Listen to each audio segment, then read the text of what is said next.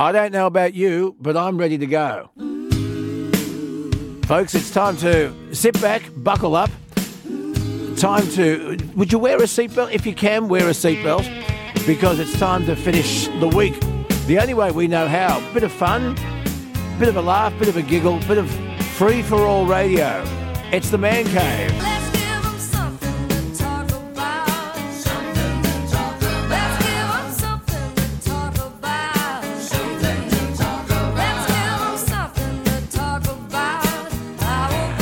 How about love? How about you? How about Valentine's Day this week? We'll have a look at that in just a moment. It gives me great pleasure to introduce on the Man Cave the vice captain who's been here since day one and very nearly didn't make it today, but he's there now. Here he is. Adam McDonald, the star of the TV show Aussie Pickers, and well, they're awaiting a big comeback, a big comeback for Aussie Pickers. Uh, Well, I find I find if you if you starve people out, Lukey, they're going to want it more. Well, that's so it, that's I'm going to go for the for the ten year starve. No, no, no. I think it'll be quicker than that. I think it'll be quicker than that. But Adam McDonald, uh, the general manager of All Bids Auctions, the largest online auction house in the world. We're going to say that until we get sued. I Yes. think, it, yeah, it, it is the largest auction house in Belconnen, but I think it's the largest. That's pretty good considering we're not and in Belconnen. Bungendore, and Bungendore. Anyway, no, no, seriously, all bids auctions, they are massive. And uh, we'll h- catch up with you uh, as to what you've got coming up under the uh, the hammer, the internet hammer, in just a little while. How's your, how's your week been, brother? You've been good? It's been a flat out week. Um, COVID's still around. It's still like it's still ripping through my staff. So um, you know, it's been Oh, good though. It's always it's always it's, it's always Tough, tough. Uh, you tou- you toughen up. You toughen up when you've got a like my my team of six. You're missing four. Like it, it doesn't make life easy. You're making them have tests. Hang on a second, I haven't introduced you yet. Oh. Also, No, I'm I'm the um I'm more of the the trust system. Oh. Bish, Well, there's your first is that wrong? mistake. Is that wrong? Also, also on the man cave, here she is, to, just to give us a little bit of balance, to bring a female perspective. And uh, actually, can I? That's bullshit. was to bring say. to bring some to bring the only only touch of professionalism to the man cave. Miss- and even, Well, and even that's dubious. I'm just adjusting my seatbelt. No, I'm not. I'm taking it off. I'm going to rebel. You're wearing a helmet, Michelle. No, you guys need the helmet. Michelle Bishop, uh, one Morning. of one of Australia's top sports reporters. Uh, if it's sport, she's done it, and she's the best in the business. And she joins us also on the Man Cave this morning for a bit of feedback and a bit of fun. Good morning to you, Bisho. Morning. Been a big week. Big week in the Bisho household. Yeah, go on. Did you Yeah. get Did you get something for Valentine's Day? And I'm going. I'm coming to you in a minute, Adam. Can I tell you, if Justin bought me Oh, something God. for Valentine's Day, look, he he doesn't win. It like if he did, I would have gone off my head because what's Valentine's Day? We're not twelve. We've been together for twenty four years. We have an anniversary. We have um, you know birthdays, that sort of stuff. Um, look, he, he played it safe. He wrote me a bit of a poem. No. Yeah, right, it was really soapy. Oh, look, I don't have it with me, but it was something You along should have dedicated it to memory. the last time I bought you flowers, um, you know, you've never let it go is because I didn't come home from the pub. So, um, and you got you would be angry if I used the credit card. So he sort of covered all bases really. But he made me a beautiful cup of coffee, um, put the poem there, and picked a flower out of the garden. So that was kind of cute. it's funny, Kind of cute. I wrote Nikki something very similar. oh, that's nice. Yeah, it just came to me in a dream. I doubt Justin was dreaming. Why do birds suddenly appear every time you are near? It goes on. It, yes. Wow, I'm I- impressed. I, know, I know. Very impressed. Anyway, um, Valentine's Day, we'll have a look at that this morning. Is Valentine's Day a wank? Is it a financial, I don't know, rip off? Is it just there to sell cards, chocolates, and other things? Or does it strengthen your relationship? What I want to Strengthen your relationship, please. It is. It was made up by Hallmark. Hallmark made it up. There you like, go. To sell to sell cards. It's it's it's like that's what it was made for. I heard that. Hallmark said, "Why don't we have a have a holiday dedicated to giving each other love cards?" And wow, we sell love cards. So, um, but my wife and I'll in a break I'll go and get it. What she got me, um, she got me a T-shirt. with with her name I love it. Blazon across the top, and then three different photos of her face.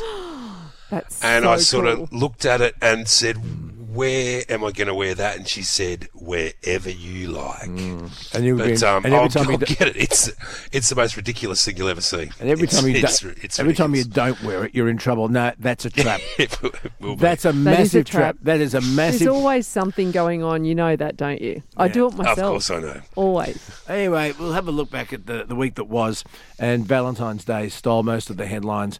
Is it worth those headlines? What did you do? Did you get into trouble? Did you do nothing and get into trouble? One triple three five three is the telephone number. All righty. So let's have a look at some of the stories that are doing the rounds today. And can I remind our folks that uh, the man cave is for you, ladies, gentlemen, and anything in between, because you've got to be careful these days. Very true.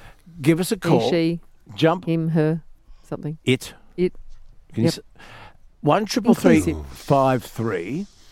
Uh, if something's happened this week and you haven't had a, the opportunity to ring through to the night shift, now is your time. We it's been very very frustrating for a lot of our listeners because we have had a full board of calls from midnight right through until Sparrow's part, and uh, people have been complaining saying I'm ringing, I'm ringing, and it's not getting through. Well, there, there were no lines, so I will get through callers as quickly as I can.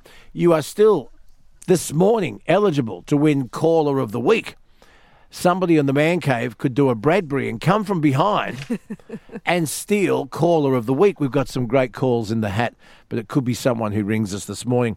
I'm giving away a leader of Swift Grow, a Triple M T-shirt. I'm giving away an Aussie, uh, an Aussie hose. Is yours arrived, Adam?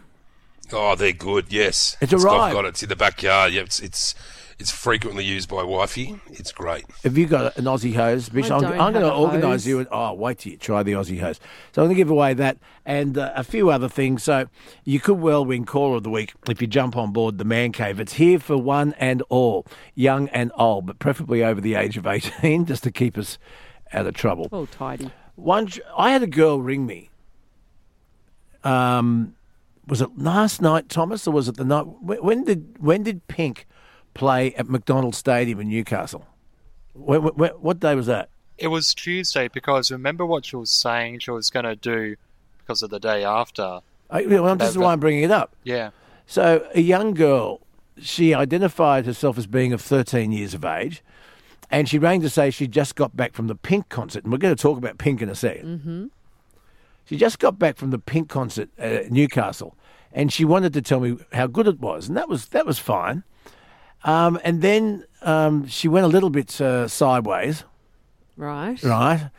And anyway, I said, um, "Oh yes, yes, it was, it was Tuesday because it was Valentine's Day. It was the fourteenth. That's right. That's right." And I said, "Well, look, it's you're 13. You better get to bed. It's a school night." And she said, "Nah, I'm not going to school." I said, "You're only 13. You got to go to school." She said, "No." I said, "Why not?" She said, "Because it's Valentine's Day today, and I have a date." 13. She didn't say that. She said she might have a date.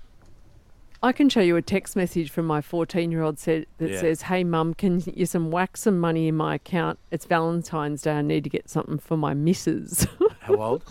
14. 14. I said, Get home. My missus. Get home. One one triple three five three is the telephone number. This is where Valentine's Day has a lot to answer for. Adam McDonald. Yeah, I'm. I don't know about. Um, I can't go to school because I might have a date. I 13. mean, good try. Good try. Good try. I mean, Yeah, seriously. I, don't- I don't know about that. What, what, so she doesn't turn up for school because she's out meeting somebody at the age of thirteen. Um, Well, I mean, kid, kids will do anything to get out of school. I spoke to Wonder Boy yesterday, and he was off school on Monday, dragged it to Tuesday, and even squeezed Wednesday out of it. And I said to him, "How how did how how you feeling?" He goes, oh, "I reckon I reckon I've got one more day in me. one more day of what? One more day of sickness." okay, And uh, he was just squeezing it out. all right. Good luck. to Bit of forward thinking. I'm going to put it out there, and I'm putting it to Bish and Adam to have a think about it. But I'm putting it out there, listeners. Give us the best excuse you ever had for getting a day off school. Ferris Bueller, Ferris Bueller, that movie Oh, I with love Matthew that movie. Broderick. Bueller. That- Bueller. Anyone? Anyone? That movie, um, directed by and written by John Hughes, has been the iconic um, wagging a day off school movie. So this young thirteen-year-old from Newcastle was going to take the day off school because it was Valentine's Day and she thought she might have a date. One triple three five three. We've all wagged school. I wagged it once, and hung out in the music store trying out different guitars. That kept me going for an hour. I had then the rest of the day to kill. It was the most boring. It was the worst day of my life because I was tense because I knew that I, was- I might You're get caught. trouble, I was going to be in trouble. It wasn't worth it, and I never did it again. Have you ever wagged school, Bish? Once, same thing. Dobbed myself in. Was I, Hmm. I was in year 12, so all the way to year 12. Who wags in year 12? Sitting at a set of traffic lights with my P plates on. And my dad used to have a beer truck, a Tooheys beer truck. And across the road, it was a Blacktown, I'll never forget it, uh, was a beer truck. And I thought, oh, goodness, dad's seen me. So I just went home. dad didn't see me. It was just guilt. But year 12 is, that's not really wagging. Year 12, you're well, I there to- didn't. I didn't wag school. I, I was a bit of a straighty 180. Don't know why. Well, I, I found I found if you if you ditch school, you might miss something exciting. You Wow, know, like there might have been a scuff. to? There, there, there, I went to Crowy Boys. There was always something happening at Crowy Boys. Oh, I might have missed a Um, church service. But there, but you know that like every all your mates are at school, so I thought you know you might there might be a scuffle, there might be something exciting happening. But I remember once I ditched school and me and a mate went into into the city to play pool. And when I used to be, I think when I was in year nine, maybe, and I used to get around in, you know, black jeans, flannelette shirts, Yeah, an. ACDC shirt, or whatever. And we got pinched. I don't know how we got pinched, but we were like we got we both got dragged up to the principal's office and said you were seen on the way to the beach in beach gear. And me and my mate Phil looked at each other and went, "What sort of beach were we going to?" Because we were legit in flannel in flannel Yeah, shirts, very Westy. boots, very westy. Did you have a mullet very back Westy. then? No, but I did have very long hair, Yeah, yeah, yeah. I can see. very it. very long long blonde hair. Did you ever wag school? One triple three five three. What's the most uh, creative reason you took a day off school? And was it a boring, boring day? But it was nothing like Ferris Bueller. Um, the man cave here around Australia on the Triple M network. Lots to talk about. But back to Pink. I don't know how many of my listeners know Manly very well. I know Manly very, very, very well. And the Manly Skiff Club. Uh, I've been there a, a, a few times. It's I've never been a member. I was a member of the Skiffies Club uh, down at the Spit, but not the Manly 16 foot Skiff Club. Skiffies, can we spell that just so everyone gets S K I F F I E. S. that? Thanks. Club. It's a good club to belong to. But the Manly other Skiff one. Club is um, if you arrive at Manly Wharf, you turn a hard right and go around and up the hill a little bit, and it's just up there, and it's got beautiful views. It's got a lovely big front deck that overlooks the harbour, and it's very, very popular with uh, the millennials. It's a, it's a, it's be, it'll be Manly's sort of number one brunch spot, Adam, if you're with me. Yes. So anyway, Pink, international superstar, has booked a table for 15 people for dinner. And there's an entourage, and amongst the entourage are their kids, uh, her manager, her band. 15 people, pre booked, 50% deposit put down on the table. And she's turned up to the 16 foot skiff club at Manly and uh, said, We have a booking. And in New South Wales, and I don't know about the rest of Australia, so this is where I'm going to need my listeners' help on this. But in New South Wales, there is this archaic law that Adam McDonald and, and Bishop goes back to 1976. And it was to protect, it was to separate pubs from clubs back in the day. So a club had lower overheads but you had to be a member. It was supposed to survive off membership or temporary membership. Uh, remember, this goes back to 1976, part of the Gaming and Liquor Act in New South Wales. So, if you lived outside of a five kilometre radius of the club, you were allowed temporary membership, but you had to show your ID to prove where you lived. You, are you with me, Adam? Yes, I'm with you. Okay. So, uh, so that's because people who lived within a five kilometre radius of the club, you had to be a member or you couldn't get in. It was to encourage local membership. Sure. Okay. So Pig, who, who comes from America, Wow. Lives outside the 5K zone, I'm tipping. Just, just to, yeah. And her 15, 15, 15 entourage. They've got a table booked for 15 people. So they get to, and I've heard eyewitness accounts because that night that Pink was trying to get in was a beautiful, balmy summer's night, and there were quite a few people trying to get in. Oh, it was cheap steak night. Oh, yeah. It was Steak or a schnitty? it, steak, and apparently they have very good steaks. But it was cheap, half price steak night at Skiffies. So anyway, so lots of And it was and it was Valentine's Day, so you're doubling up there. so there was a, a fair queue to get in. So anyway, and people were going, "Is that is that is that is that who I think?" Yeah. Uh, Anyway, so she gets to the reception, and she says, "Hi, I, I can't do the accent. Hi, hi we got a b- booking for fifteen. Um, and uh, she said, "Okay, can I can I see your ID?" And she said, "N- "I'm 44." I don't have ID. Well, she said, "I'm four, I'm four, I'm 44, and I'm from California, um, but no, I don't carry ID." Well, you're not allowed in. There was a bloke, the guy in charge of Manly Markets, whose name escapes me for the moment. He was standing next to her, also queuing to get in, and he's a member. He's a fully fledged member, and he says, "I'll sign you in." Oh, don't worry about it. I'll sign you in. Nah, the receptionist allegedly said, "No, no, no that's not that's not allowed." So then this guy, who's a member, sees two of the directors through the door in the door. So he goes in and says, "Do you know who that is at the door?" And they're not letting her in, and they were be- bewildered, like r- uh, like a rabbit in in the Headlights, yeah. headlights. They didn't know what to do. So he's gone back out. And anyway, then another woman who was also a member was trying to defuse it because she she recognised who it was and thought this is this is a ridiculous thing. He- Anyway, the the reception. So then, apparently, Pink was incredibly calm. I can't believe she didn't say, "Don't you know who I am?" She or have a joke. Uh, or sh- no, I'm, just, I'm so impressed. She never pulled the "Don't you know who I am" card. wow. witnesses say she was calm and she sort of said, Well, if they're your rules, they're your rules. She did say, Look, oh, no, her manager, a, a- another quietly spoken man, said, Look, can we talk to the manager? There's got, there's got to be a way. We've, we've Some booked. solution. Well, we've booked and we've paid, we put a 50% deposit down. And she allegedly said, I'm sorry, but the manager will tell you just what I've told you. You're not allowed in without ID.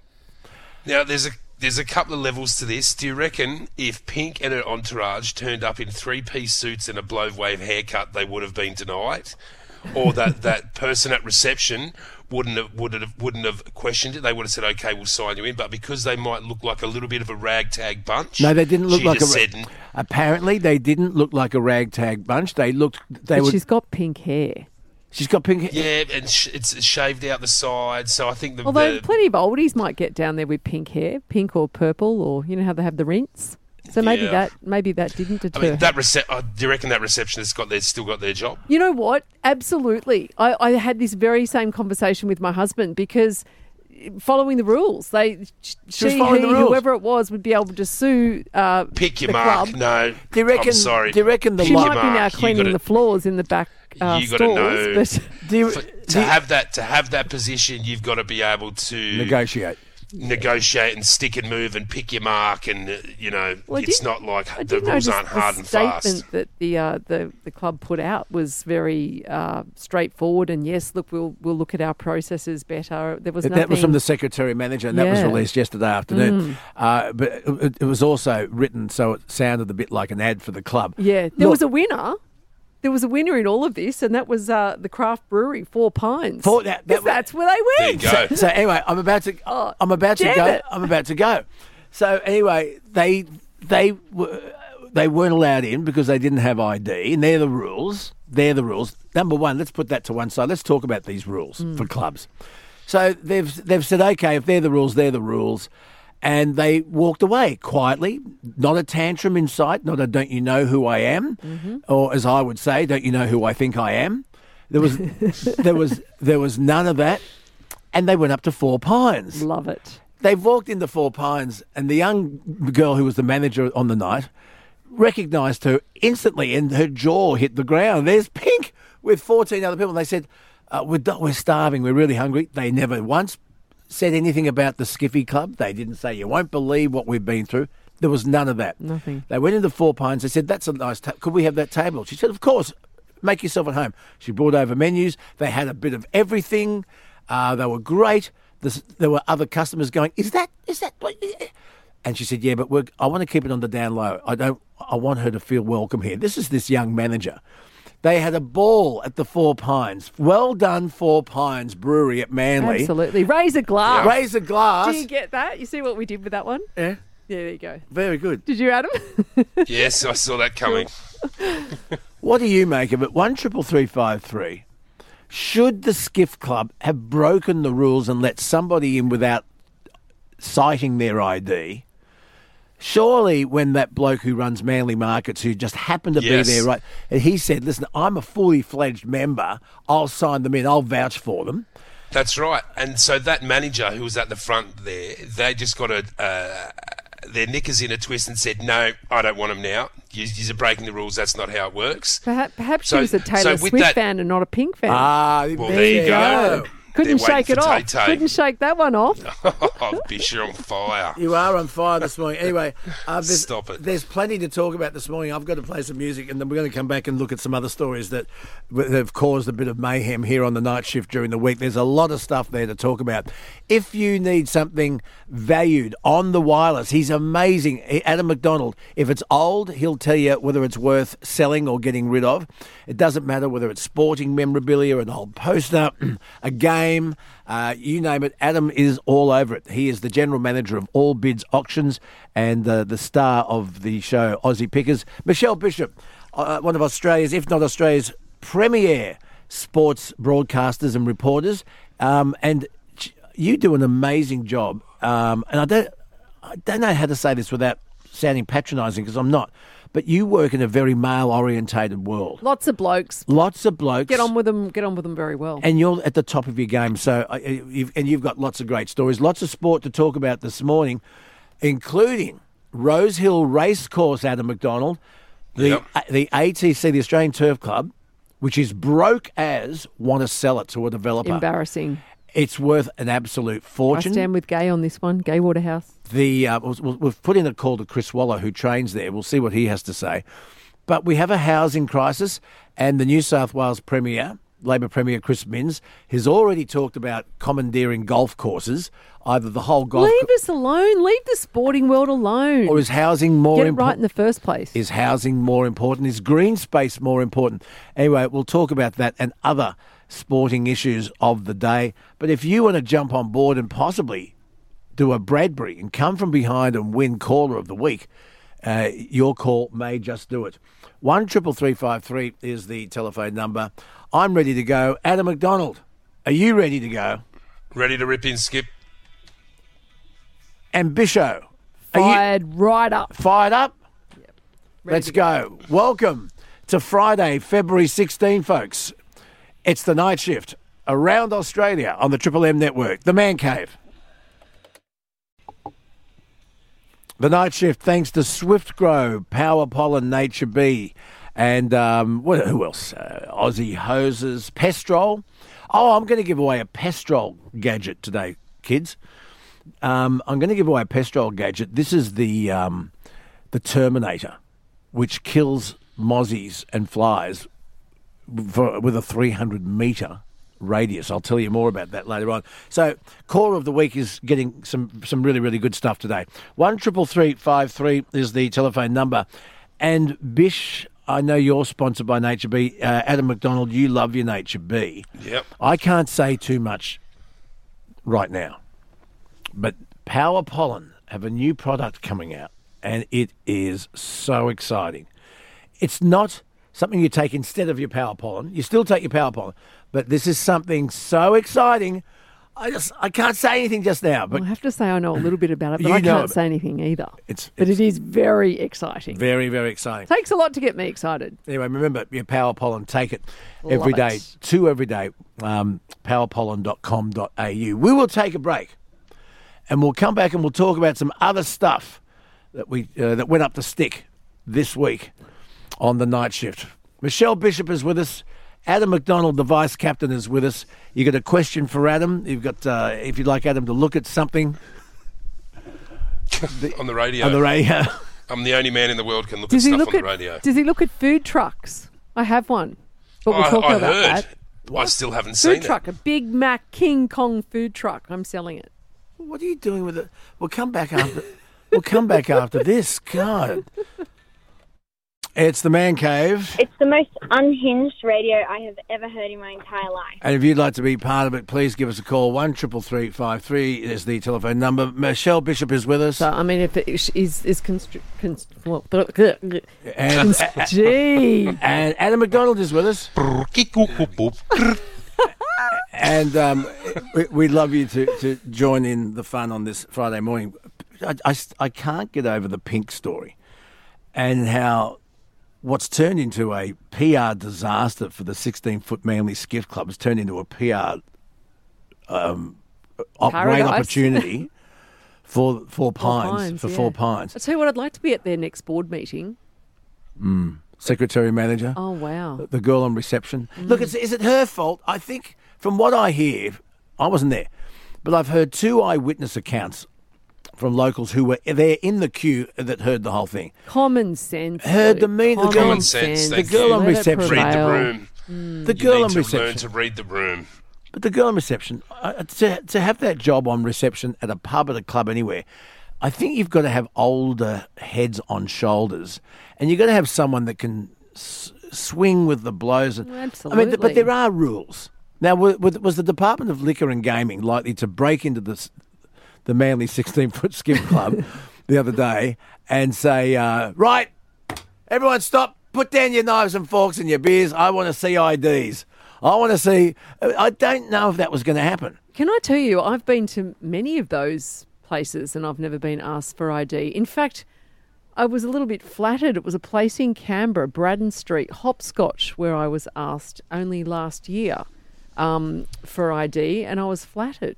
But that, I thought that- he was like, you know, coming on to me. Like, th- really? But these are these are. They're they're funny. They're funny down at Hopscotch. I was out on the, the our Christmas party, and I don't know why, but we were lined up, and we were about ten people deep, and they picked out the party I was with out and moved us straight in.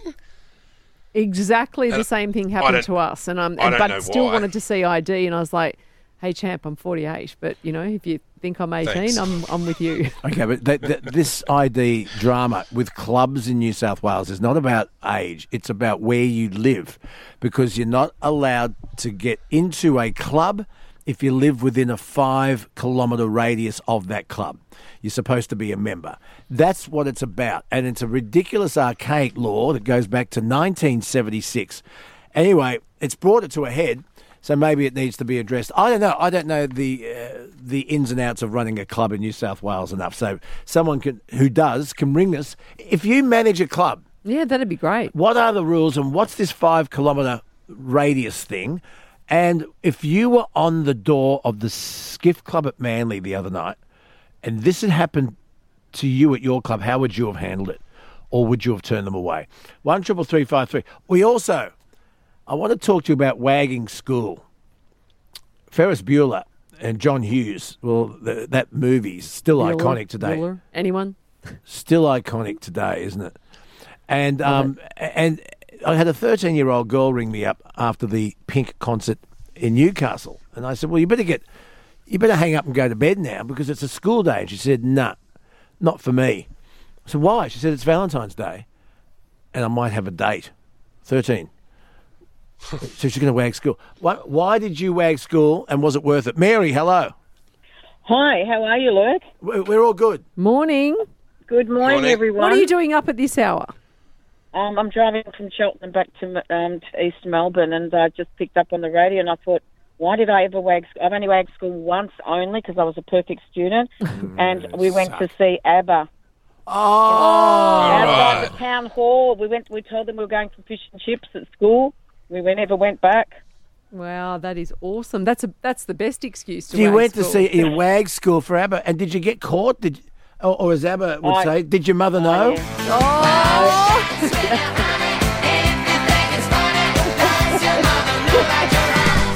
I was going to say. Did your mother know? That's good, Luke. Did I was like going to say, gimme, gimme, No. gimme the day off. No, no, no, no. We got told. Oh, did I get the? Oh, I got the belting of my life, my dad, because I no, I had a Greek father. He oh. just didn't wag school. I can tell you. Wow. Yeah, well, it was the I- best. that's gold. I love it. That's a, a brilliant excuse. It's not just you know I mean, if you hang at the if you're beach going to with wag mates. for yeah, if you're going to wag for a reason, I reckon ABBA gets it over the line, doesn't Yeah. it? That's what I think. And guess what? I think Adam, you've got the sexiest voice on radio. Oh, Ooh, don't. Adam. Well, I, I couldn't well, help don't- it, especially at this time of the morning. Oh, Sorry, you- Luke. I apologise. And guess who this is, Luke? This is Mary from um, when I rang the last time with regards to the Barbie movie. You know, and Barbie, all she ever wanted was a vagina. Oh, that's right. yeah. Sorry, That- I that's mustn't have been in that. Okay, Dave. okay. This Th- is this is a, this is hard hitting current affairs. It is. This will this will win me a Walkley, another ACRA. This will win me an award. Sorry, what did Barbie need? Okay, Mary went to see the Barbie movie mm-hmm. with your daughter or granddaughter. No, just with my just with my friends and, and my cousin. That's Okay, it. that's right. And you were watching the Barbie movie, and you d- told us it's a spoiler alert, but don't worry mm-hmm. that at the very end of this movie, Yeah. Barbie she makes a wish. Is that right? Yes. yes and she she does. and she says, "All I really wish for is a vagina." vagina. What? She says that in the movie. Yes, at the end. Oh, I was actually going Really? to take my niece Yeah. to see that. I'm glad I Well, didn't. fair call, I guess. Yes, and there was a lot of mothers there with young daughters, or young children, going, "Mummy, what's a vagina?" I, I couldn't stop laughing. I thought it was very funny. Imagine if you And did. that's why I said it, it, the movie was all about the power of the pouch. Imagine if I did take my five-year-old and she pulled that out of all I ever wanted was a vagina at the Yeah. shopping centre. Wow. Well, I've got to be honest. From the, from, the, from the moment I turned thirteen, that was my. Uh, anyway. yeah, Uh, and the creep, creepy uncle leans over and goes, Yeah, yeah. "Me too." Uh, and and, and what did Ken want? Ken wanted, Barb, Barbie's Barbie to have a Barbies. vagina. Yeah, Ken wanted an operation. He wanted the same thing. he wanted the same thing. All right, he wanted he wanted Robbie Mar- uh, uh, Margot Robbie. So you know, yeah, yeah, she was great. I loved it. This show goes to some very funny places. I, I So what, what do I get for this, Luke? What are you going to offer me? I'll put you back to Thomas. You're getting something for sure, Mary. Get something, surely. I appreciate it, honey. okay. He's not giving away fabulous. vaginas. See you, Don't need another one. I've only got one. That's special. You only need one. I appreciate it. You guys have One's a good enough. morning, huh? See you, love. My dad just said I had two penises because I couldn't be that silly playing with one. Anyway, once you. I've made your morning, haven't I? Anyway, Oh. Anyway, My mum's listening tonight, this morning.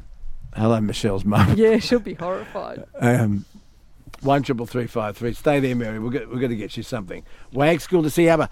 Who did you wag school to see? What did? You, why did you wag school? Uh, And was it the most boring day of your life, or was it worth it? Um, give us a call. Darren's online. G'day, Darren. Morning, Darren. Hey guys, how you going, team? Good. Welcome to the man cave. We're on fire. What's going on, Daz? Oh, I, ca- I can't beat Mary. I'm so sorry. Listen, Luke. About five years ago, I rang, rang up saying talking about a beach volleyball comp in Cootamundra. So it was a bit of a plug for a team, and at the time, you were giving plugs to small towns. I was on a small town thing. I'm always happy to promote small towns. Now I know where Cootamundra is. Cootamundra is about 40 minutes, half an hour, 40 minutes south of Young. Yep. Yeah. And um, I used to broadcast into Cootamundra when I was on 2LF Young. That's right. Yep. That's right. So what's happening in Cootamundra? Well, today, well, we're travelling down from Sydney ourselves. We've got five, six teams going down from Milperra. And today, basically, their comp starts with all the young school kids playing today. And basically, who doesn't know the competition, Cootamundra puts down 800 tons of sand down the main one of the main streets in town. And it's a small rural town with, like, you know, like an outback town. So it's pretty big for the town. And they dump all this sand in the middle of nowhere. And and we've got about 2,000 odd people come to town for it. So, um, you know, but we're trying to promote What- to get down there. And I thought, you know, maybe Bish and Adam, they'd probably be pretty close to living down in Canberra. Should go out and give it a bit of a.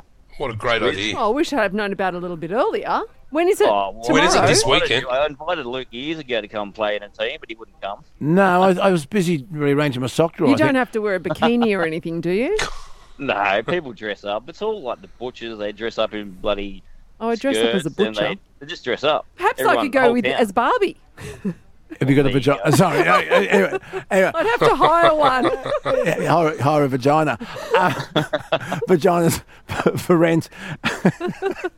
um, now, from memory, the main street in Cootamundra is Parker Street. Yeah, it's the street back. It's behind Okay, the Woolworths. So yeah. it's between the pool. All right, and it's Oh, it sounds like a whole load of fun. If you're in and around, and or you want to make a weekend of it, Cootamundra is the place I to be. Yeah, it's like today's. I think it was last year. There was 500 kids from different schools around the whole area, like Wagga and places like that. But this year, apparently, it's doubled again. So it's getting bigger and bigger. well. Look, Um, I'm happy to plug year's it. winner wore, wore all short skirts. They were, they were like a like a costume was a police theme, so they wore all like really lycra sort of police uniforms. Is They're there a from theme this year? Is there a theme for tomorrow for the, this weekend? Well, basically everyone does their own theme. We're we're just like we're the Smurfs, so we've got like little blue blue men, and that's on our uniform. but um, yeah, like there's heaps of younger school kids. They turn up and they play in like you know school uniforms and stuff like that. you could go as Gargamel. Yeah, oh, Luke? oh shoot, I'm pretty old now, so I'm getting pretty. Gargamel? He is. He Huh? does look like Gargamel. Who's that? Who's that? oh no, I'm showing my age. Who's that? Gargamel from the Smurfs? No, never. He's the bad guy He's out the of the bad guy. Smurfs. Nah, He's the cat. I'm showing my age. No, I have no idea. What's He's the cat's name? Oh, I don't What's the know. cat's name? One triple three five three. Azrael. As, wow, you're on. You are on. It is two. This is my Yeah, that's jam. right. 19, 19 I love early the Smurf. 1990s cartoons are my jam. Yeah. There was a, every there was like Luke could be Radio Smurf. There you go. What would I be? Smurfette. Uh, Smurfette. could be sports reporter Smurf. Oh, there you go. Smurfette. Anyway, Darren, good on you, mate. I hope it's a I great don't know. weekend. She was a bit. Ju- she was a great bit. night. Thanks, She was a bit dubious, Smurfette. There you go. Darren's beach volleyball competition is in Cootamundra. Cootamundra this weekend. All roads lead to Cootamundra, uh, Yeah, get down and have a look. which is on the Olympic Way. Just behind Parker Street. The Olympic Way is the road that Near goes. Woolworths.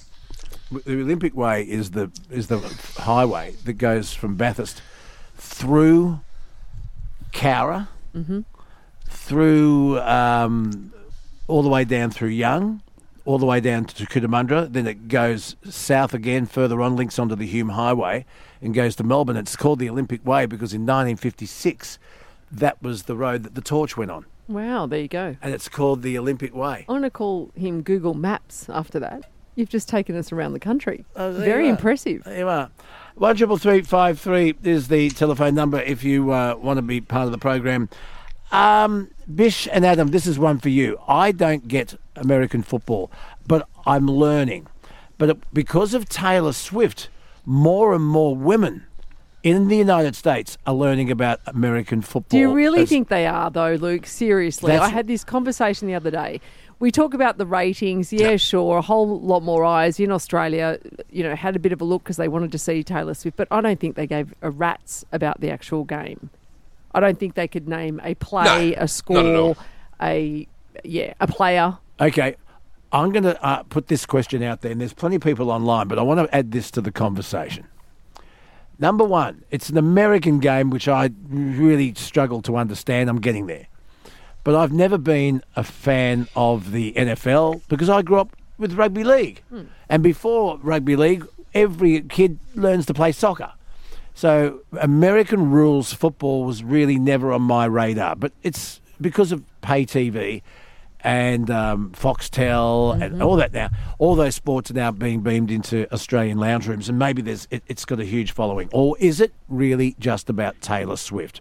One triple three five three. Did you talking about taking wagging? Did you take Monday off to watch the Super Bowl? Is it because you're a fan of the game, or does Taylor Swift bring some sort of an edge to it? Adam, what what are your thoughts? I every year I usually take the Super Bowl day off, but that's just because um, me and my old schoolmates get together once a year for what we call the business businessman's lunch, um, and basically it's just um, four hours we can drink wine and eat food together. Um, it's got nothing to do with the game. we we that's just the day we get together and we um, tell our wives and partners, oh, it's because of the Super Bowl. No, mate, it's because of the wine and the food. All right. Well, I want to know one triple three five three. Did you take the day off to watch the Super Bowl? Um, it was very close. It was one in overtime. But here's my other question: Would Tay Tay have been asked for ID at the Skiff Club? I'm thinking. I think she would have handled Wouldn't it that a be little great? differently. We'll come back and we'll talk some more. It's Friday. It's the Man Cave on Triple M. The night shift around Australia on the Triple M network. Bish is with me, Bish Boner, and the vice captain, Adam McDonald, here as we end the week and look back at some of the stories that made headlines. Uh, we'll, uh, we've got plenty more to talk about. If it's green and it grows, you need swift. Oh, before I do this, the quickie. I forgot. Ooh, love the oh, quickie. quickly. Okay, now the You got quickie. one minute. Quickly. Thi- This, is day three. This is day three. So the quickie sounds like this.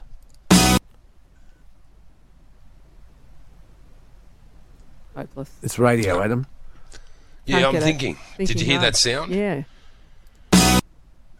That's the quickie. Clue number one, Adam, was it's a 1980s song, and on Friday it always is. Clue number two, it's an Australian band. Sounds like this. Big hit, huge hit, huge band, 1980s. That's the quickie. Have a crack. If it's green and it grows, you are going to love Swift Grow, the amazing all organic fertilizer. All of Australia is raving about it, and the founder, the inventor, Joe, is overseas at the moment, travelling through. I'm not even allowed to say where because I don't want to give his competitors a heads up, but there are governments overseas that have invited Joe to go on tour, and they want, as part of a national agriculture plan, to import Swift Grow to save their crops because farms and home gardeners for the last 75, 80 years have been putting artificial fertilizers on, on crops and in our backyards, in our plants, and it's absolutely ruined the soil. And what Swift Grow does is it puts nature and natural bacteria back into the soil, and the results are unbelievable. Here is the best deal ever. A five litre bottle of Swift Grow, just 120 bucks, and that includes free delivery anywhere in Australia. Now, Joe's oldest daughter, Montana, she's the one that does all the orders. So when you leave a message or when you go online, swiftgrow.com.au, it's Montana that will look after you. And she is just gorgeous. She, she's a lovely girl. And uh, she helps her dad. It's a family business. Swift Grow, but is it growing? And it's going international. If it's green and it grows, you'll love Swift Grow. Give it a go, folks. You won't believe the results. We'll take a break, be back. The Man Cave and Triple M. uh, Bish Boner and Adam McDonald. It's the Man Cave uh, on Long Neck Friday. One triple three five three. Very quickly, um, Colin, welcome. Yes. How are you? I'm good, mate. Here it comes again. That's the quickie. What is it? Bon Jovi. Living on a prayer. No. Uh, it's not. I'm very sorry. Uh, Glenn, hello. It's an Australian band, okay? That was clue number two.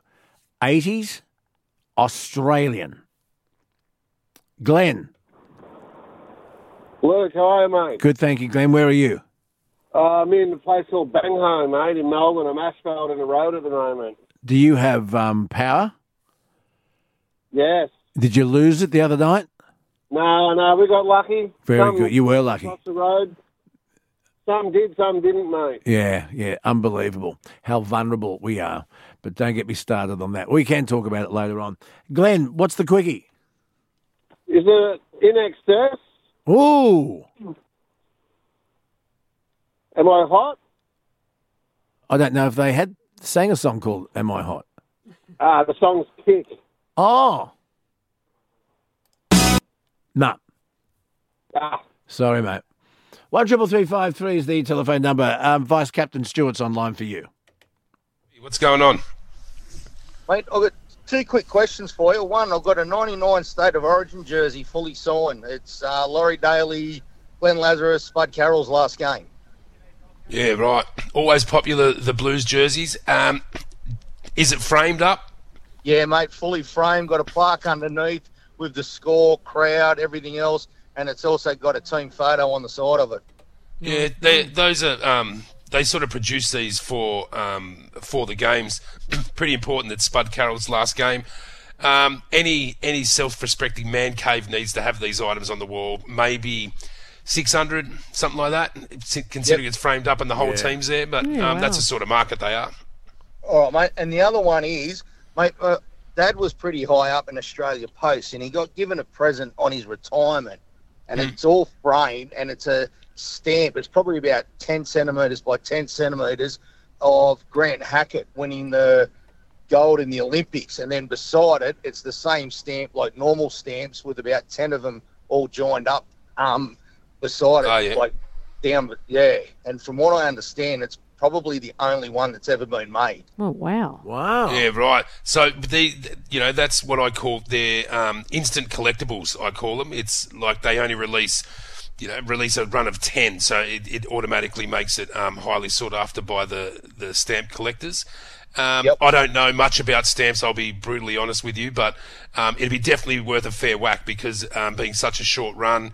Um, such a uh, sporting icon, um, but I could have a look into it and um, get back to you on that.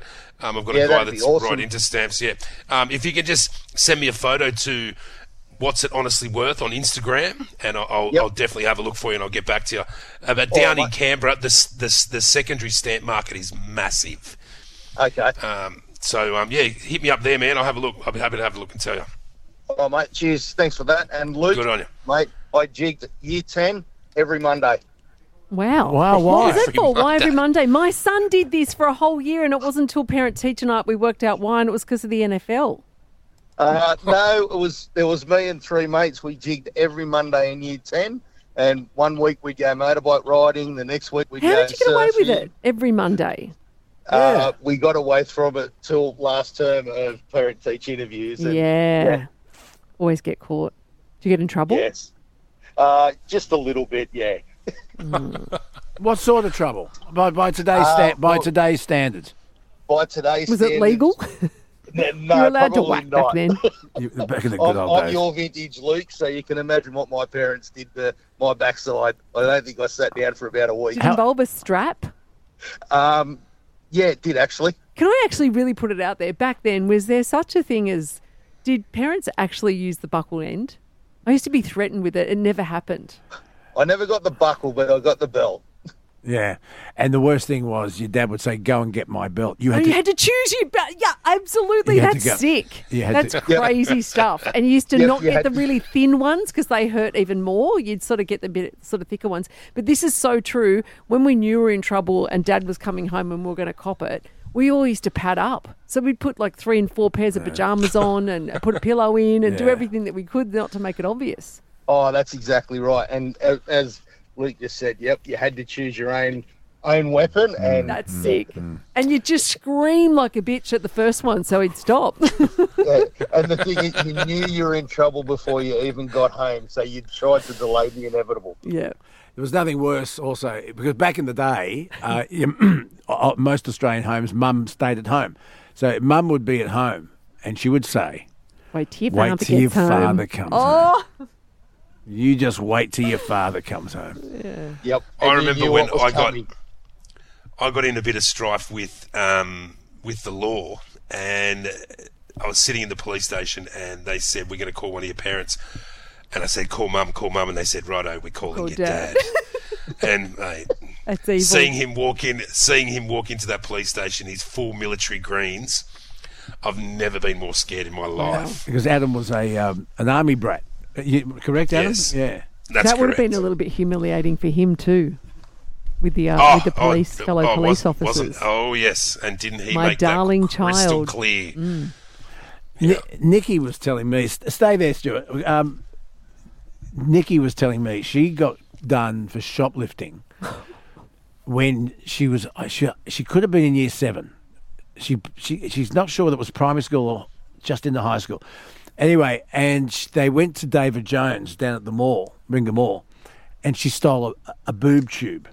And she was with two other girls that stole everything. They stole um, purses and um, lipsticks, uh, t- tester um, Perfumes, perfumes.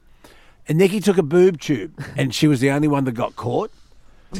And the lady that caught her, the shop, the, the lady who was in charge of that floor, knew Nikki's mum.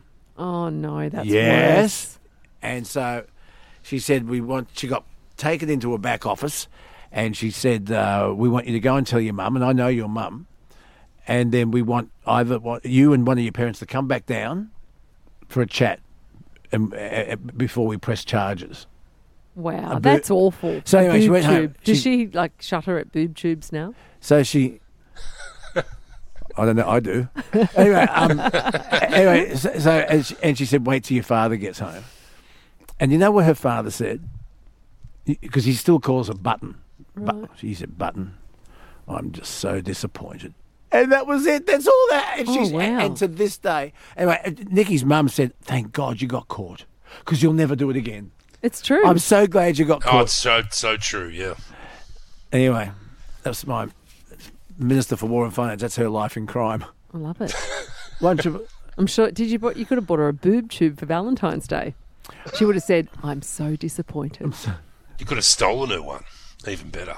What's worse is if you take it off and then go, I'm so disappointed. what? Oh, What? yeah, I'm, only jo- I'm only joking. I'm not. I'm seriously. I've said this before. I'm actually not a breast man. I'm not. I, I don't. Breasts don't do it for me. Never have. Because I have breasts. I I'm don't, not sure my I don't need is them. either. I'm not a breast person. Is that know why men are obsessed with these things. Mm. Yeah, I know We- they're annoying. We all have them. They're annoying. Mind you, I've always said that women should have three. Where are we going with this? I reckon there should be one on the back for dancing. This is the night shift. Oh, that was hilarious. The night shift. On What? the Triple M network. I don't get it. I don't get what does dancing have to do with a, a back Anyway. boob. We've moved right along. Thanks for your call, Yes, Stuart. Thank you. Remember, my Good mum's listening. Sorry, thanks, Luke. S- s- sorry, Stu. It's the most unhinged radio I have ever heard in my entire life. One triple three five three is the number. Um, it's Australian and it's 1980s. That's the quickie. Uh, Andrew's online. G'day, Andrew. Yes. Morning, Andrew. What are you Morning. doing up right now? Uh, I'm on night shift, like you guys, Yep. uh, but I'm currently checking gates and boundaries as part of my jobs. So you're a security dude. No, no, No? but that's part of my duties for my role at the company I work at. Right. Okay. Wagging school. Tell us your story. Well, is it technically wagging if your parents tell you that you don't have to go to school that day because you've got a mechanic coming to help fix your car? Wow. You know what? I'm guilty No, of this no, stuff. I'm it's guilty only of this as a if- parent. It's only wagging if your parents don't know. Nah, it's not Yeah. wagging if your parents know. Yeah. no, that's not it's wagging. not the fact that they knew; it's the fact they told you, "Look, you can't go to school today because you've got a mechanic coming to fix your car, and you need to help him." It's not wagging at all. Yeah, it's not wagging. That's, definitely not that's wagging. what- That's what do they call them? A rostered day off. Yes, that's not wagging, Cardio. Andrew. Yeah, well, when you're in year twelve, I don't think you get roster days off. Yeah, but year 12, you're, you're there to do your HSC. I don't think anyone gives a shit. You shit. can have mental health days. They're new. Oh, yeah. Well, this was uh, this would be 25 years Yeah, ago. so no, we didn't have days those. Weren't really the thing back then. yeah. No, Andrew, it's not wagging if your parents know. Sorry. No. That's all. Okay, goodbye. One triple three. It's not. well, it's not. Righto. Josh, hello. Hey mate, how are you? Hey, Josh. Joshy. So my uh, my old fella, he wagged school for uh, six months. Ooh. This is your He, dad. uh, yeah, Well, yeah, I'm dad. glad we're talking about your father. I was worried about that. We were- I'm going to say, wow. This is, this is your father. My father, yes. Tell us the story. So he uh, he forged a letter from his parents, uh, signed back all of his books, and told the school that he was moving in a state. that's so good. All right. Yeah, so six months, six months that went on, and uh, he How did he get caught? his mum was a nurse working in uh, Bondi, and uh, he was walking through uh, the Bondi Mall, and his uh, his mum caught him, called out to him, he did the uh, the look over the shoulder and thought, all right, I'm gonna I'm gonna bail. Um, so you what, when he got mistake. home, when he got home, he got the belt. He had horses and carts on the back of his legs for about a month. Oh wow, wow! You know what? I can relate to this because my my oldest brother Dale, he did that not that long, but he signed my mum's signature Yeah. to say, you know, why she was away. My mum's name was Marilyn. Well, let me tell you, spelling wasn't his forte. Oh, he misspelled. that, that's very funny. I tell you, you got to you got to give it to the you got to give it to the old bloke though. Like I'm not going to take one day. You know, I'm going to go for the prize. I'm going to I'm The going to take whole hog, the I love it. rest of my schooling career. Yeah. And I'm just I'm just gonna, I'm just going it's either it's go go big or go home. Yep, That's he it. owned it. That's But very- uh, that's very knew- good. He knew every every trick in the book before I could even pull it. Uh, That's that's a really good story. You, you must be so proud. Tell me what what did your what did your old man end up doing for a living? Uh, he's now a disability support worker. Good on him, eh? There you go. Good on him. Good on him. Good on you, Josh. Thanks for the call. When did you wag school and why? One triple three five three. Have you ever been out in public and someone famous has been refused service, or um, we're talking about Pink at the Manly sixteen foot skiff club. She wasn't allowed in because she didn't have ID. She had a table booked, fifteen of them. She they prepaid. They fifty percent deposit. Listen, just let's Did- just have a think about that. How much would fifty percent be for fifteen people spending up big? They'd be fuming. Yeah, exactly. Absolutely. Did they get their money back? Well, they'd have to. Did the skiffies give it back? They'd have to give it back. Oh, would they? Would they have to though? Like if you don't comply by the rules and the regulations, that's that's It'd on be you. more of a PR disaster. I'd say that money was redeposited back into Pink's account the following morning. Unbelievable. I thought you were going to say she was denied because they weren't wearing collars or something, or open-toed Yeah, shoes. yeah, yeah. No, no, they just didn't have ID. They just didn't, and uh, apparently her behaviour was exemplary. She was classy. Yeah, I she didn't- loved the fact she was classy. She didn't carry Don't on, you know who I am? or shall I say, Pink didn't see red. I love it. Yeah, and um, so there you are. One triple three five three. Stuart, hello. G'day, mate. How are you? I'm good.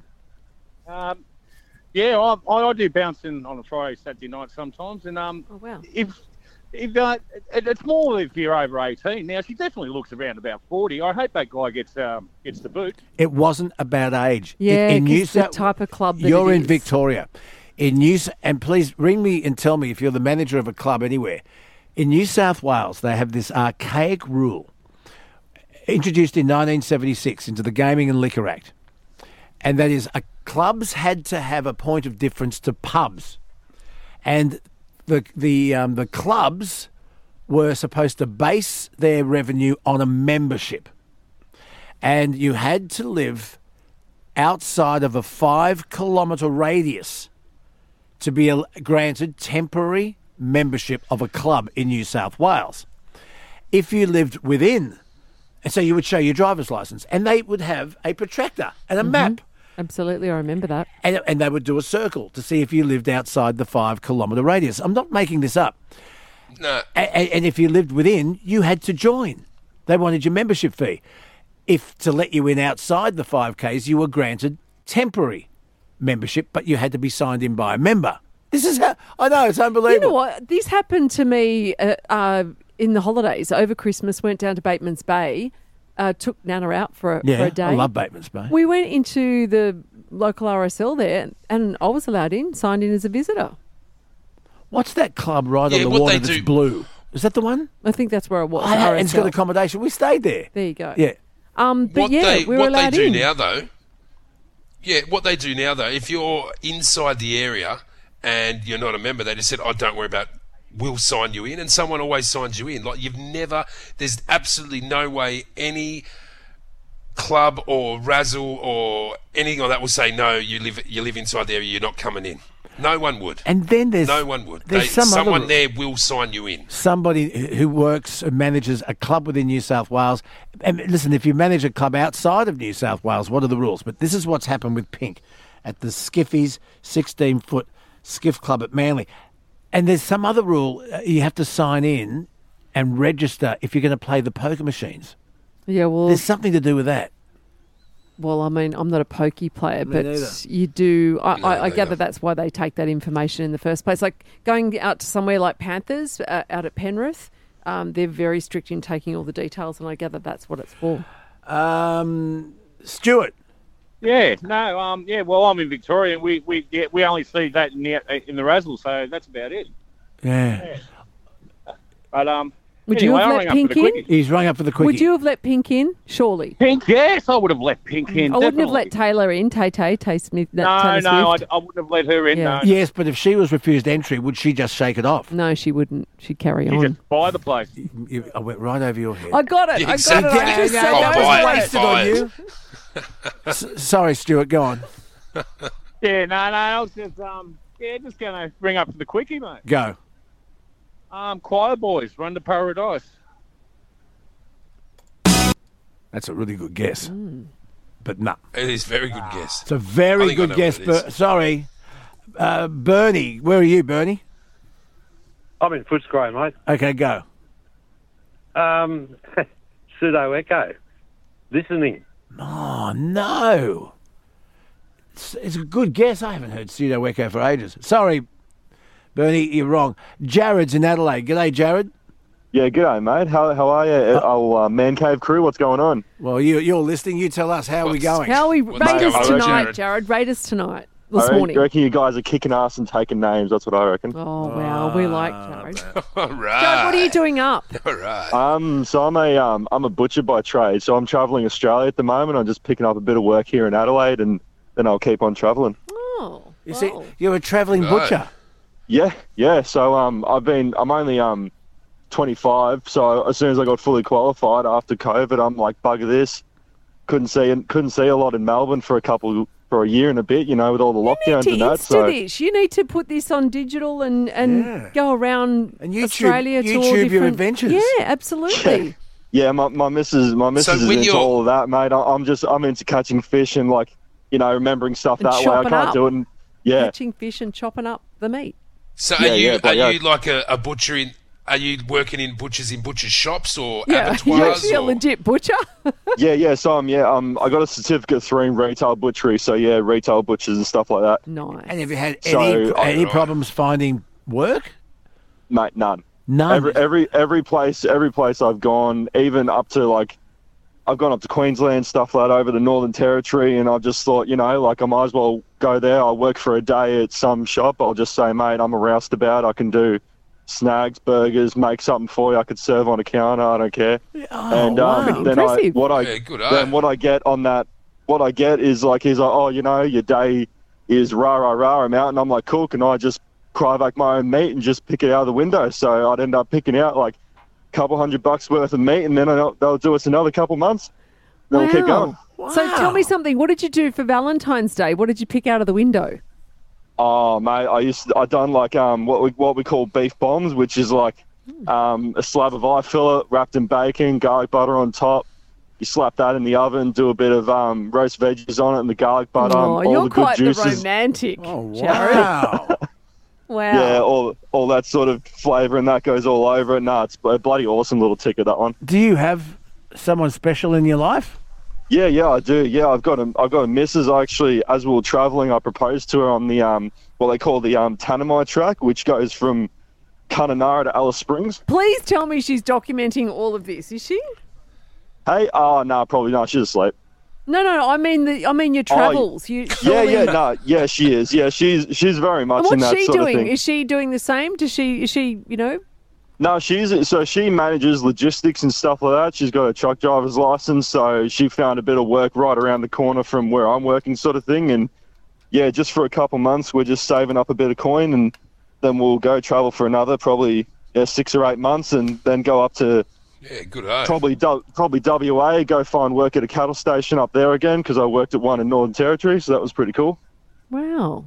Well, you've been a very interesting call Good this morning. Jared. Yeah, a butcher on the run. Do you like actually wear a proper apron and everything? You know, like the, Yeah, yeah, yeah. cool. Got a proper apron. I got a um, got a gift from my um grandpa, which is an old school um butcher's roll, like how they had their knives in a roll rather Yeah, than in a pouch. Yeah. That's how I have my makeup. Just so, just letting you know, my Yeah, makeup oh, brushes, awesome. something similar. Yeah. Sweet. Yeah, you ready to go? She's ready to go, all right, mate.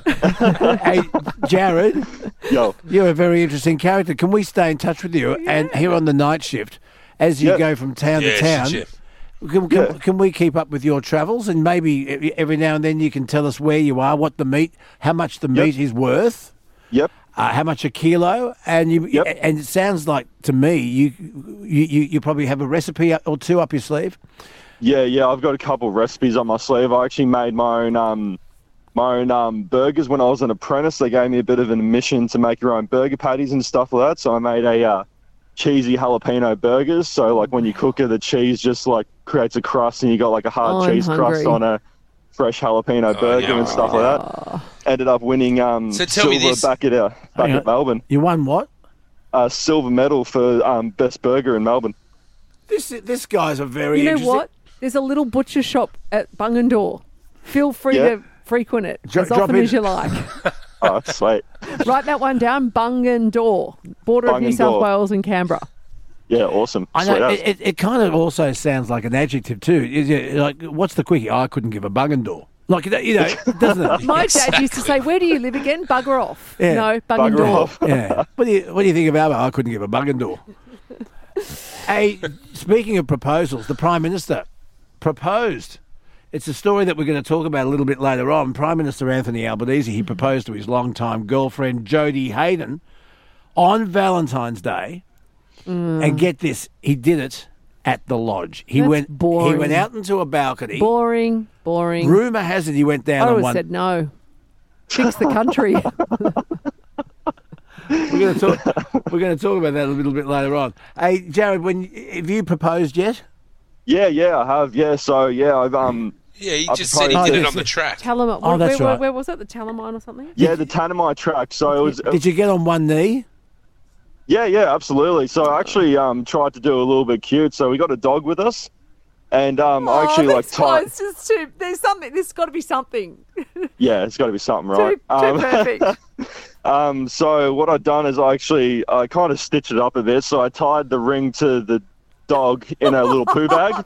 That'll do In a poo bag.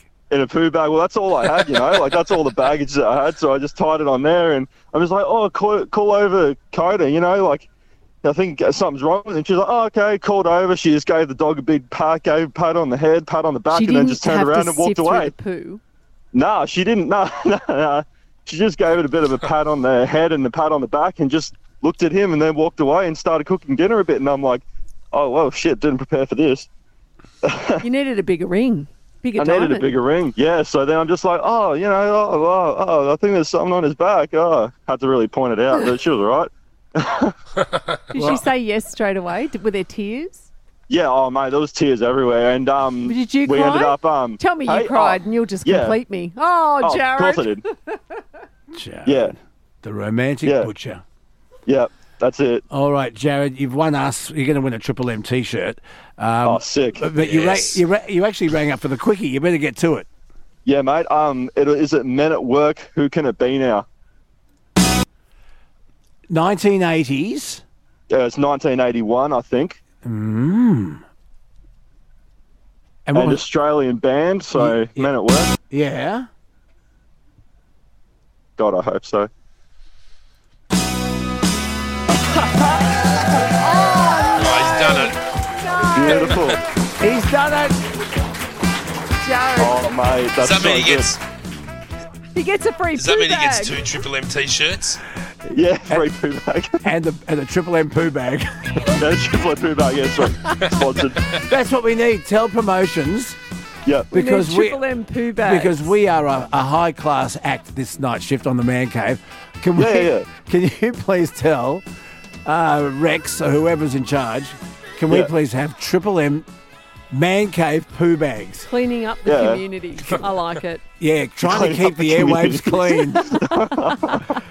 Oh, that's a I pisser. I want you on my marketing team, Luke. Congratulations, Jared. Stay there. We're going to shower Jared, you. the Awesome. Just butcher. one more thing as well, if that's oh, all right. Jared, I don't know that I can take Yeah, it go anymore. on. You're putting my husband to Um, shame.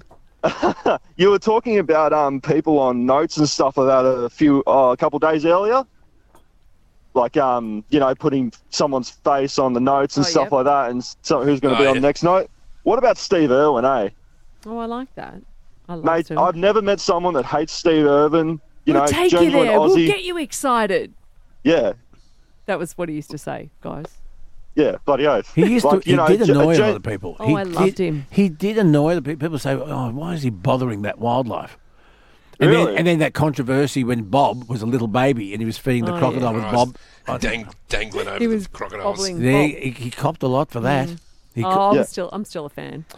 Anyway, Jared, you're an ideas man. You're a butcher on the run. You are a romantic, and uh, we love you, mate. We want to have you on as a regular here on the night shift if the hours. Yeah, can- do it. Yeah, we need to get you on maybe next Yeah, Friday on the Man yeah, Cave, and you can give us a recipe. Absolutely. Yeah, yeah, bloody oath, mate. I'll, I'll, be, keen to. I look forward to it. All right, Jared, stay there. I'll put you back Good to man, Thomas. Jared. Would you like to introduce your song? Off you go. Oh yeah, um, me- this is Men at Work. Who can it be now? now. Good on ya. We have now got to come up with another quickie to get us through for the rest of the Man Cave. I've got one, and the next quickie is coming up. Triple M. That is the quickie, but it's Friday, which means we can do two quickies. So I've got another quickie up my sleeve, and I'm going to play that, and I'm going to give you the clue. No, no, no, no, no. There's no clue in in the first hour. No, not yet. Not yet. Not yet. But we have another another uh, quickie coming up in just a second. Thomas pre- prepared one earlier. It's like a cooking show, isn't it? And um, I'll give you a listen to it in just a second. One triple three five three is the telephone number.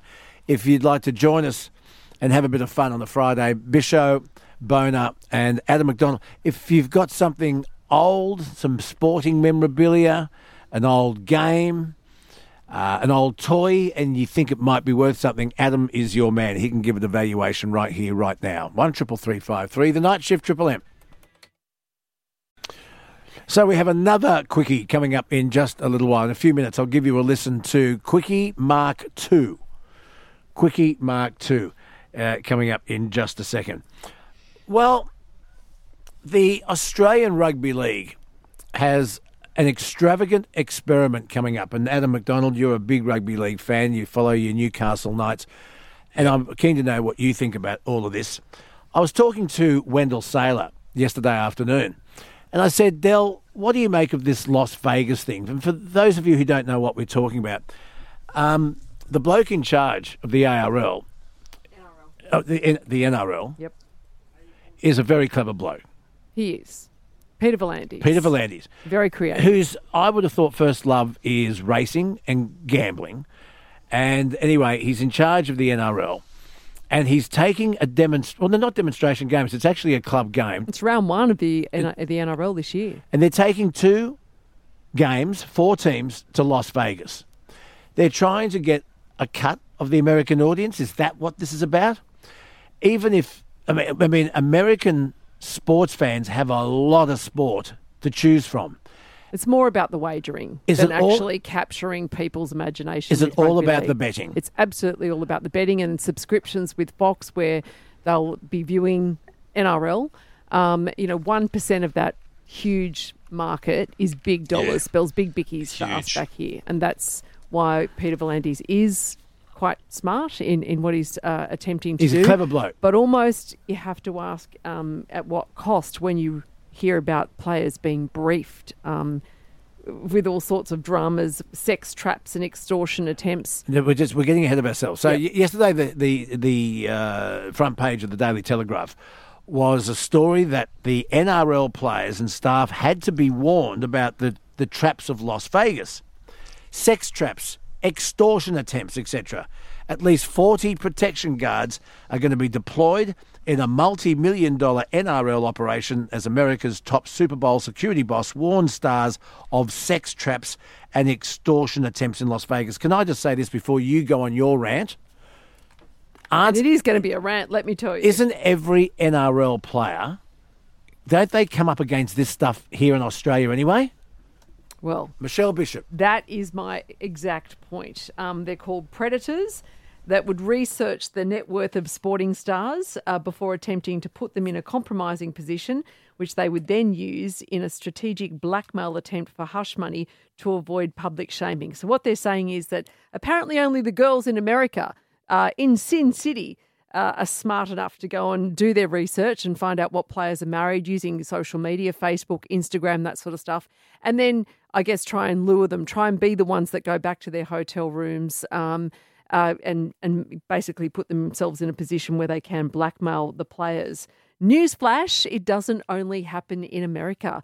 Um, these boys are well briefed. They know this sort of stuff happens. So I'm not sure why we're highlighting this. The thing that makes me really angry is that we don't ever talk about this. Uh, when things go wrong, when things are, you know, a little skew if, we always blame the players. We always talk about the players. Um, you know, hey, not the moral police. If they're choosing to to play up or do whatever and put themselves in compromising positions, that's uh, that's their thing. But what I am annoyed about is 40 protection guards being deployed and the multi-million the, the dollars that are being used that could be going to other things like grassroots footy where the game is absolutely falling apart. The young kids need that money more than these boys need to have little security guards to take care of them over in Sin City. I think it's a joke. These these blokes, they're they're educated on this through their club Day week in, in, week out. day not? out, That's year right. in, year out since they were But to- 14 years of age.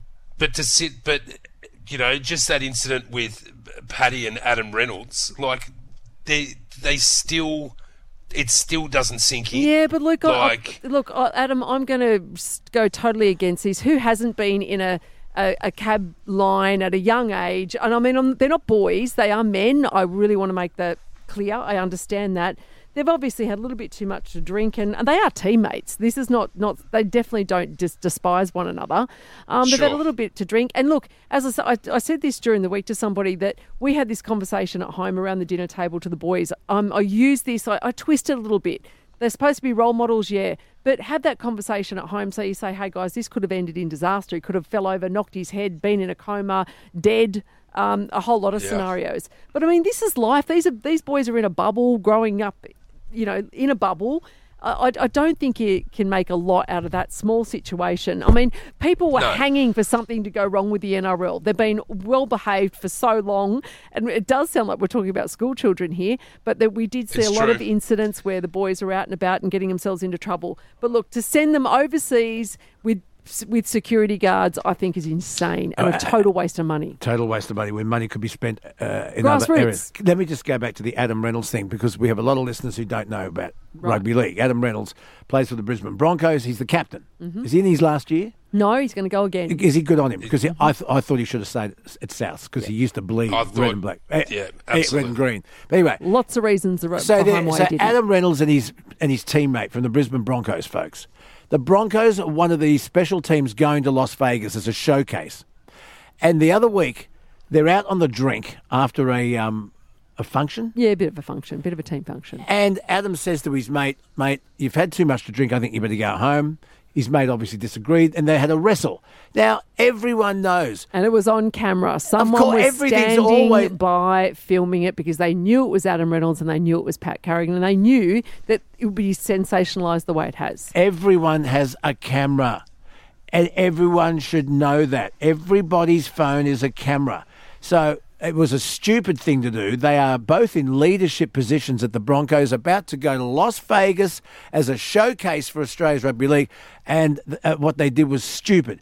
Now I, I know Bish that your husband was an elite footballer. You got three boys, and and uh, you're and I don't know Adam you maybe I'm wrong, but people go, "Oh, boys will be boys." It was a bit of a wrestle. It was a really bad look, and the It was a bad look, And yes. the NRL, the rugby league, has got through the off season pretty well this year. The best mm. off season I can remember, because maybe they're slowly starting to get it. Well, I don't know. What do you think, folks? One triple three five three. What sort of a bubble are high profile sports people under? Because everybody has a camera. Look at Barnaby Joyce, and I'm going to talk about that later. Well, look, what do you expect of our footballers if our politicians are carrying on the way they are? I mean, dead okay. set. Okay. So one triple three five three is the telephone number. And it always seems to be rugby league. You never hear of the No, netballers. no, you know You what? never hear of the You know what, Luke? That's not true. There's been a couple of incidents. I'll point this out last year in the A League last year, where a couple of players got themselves in trouble.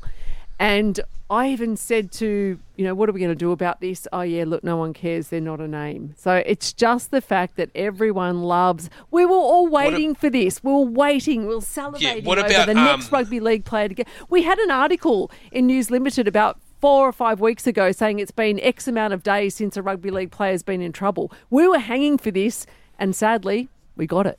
We got it. What about AFL players? Is it prevalent down there? Absolutely, that- it is. It is. It's Yeah, just right. as bad down there. I Is mean, it? we have the captain of the Sydney Swans that goes out on a Mad Monday and breaks his arm. I mean, Yeah. and, and is out for you know most of the year. I like it. It just it wasn't talked about as much here. We had a cricketer that fell out of a golf cart. Absolutely, we it it happens across all sports. It's not just rugby league, but we have this fascination where we love to see these rugby league players put in the spotlight and, and let's bring them down. I don't know what it is. Do sports people behaving badly bring it on themselves, or is it us who are looking forward to the headline and listening to the gossip and we suck it up and we, we love it?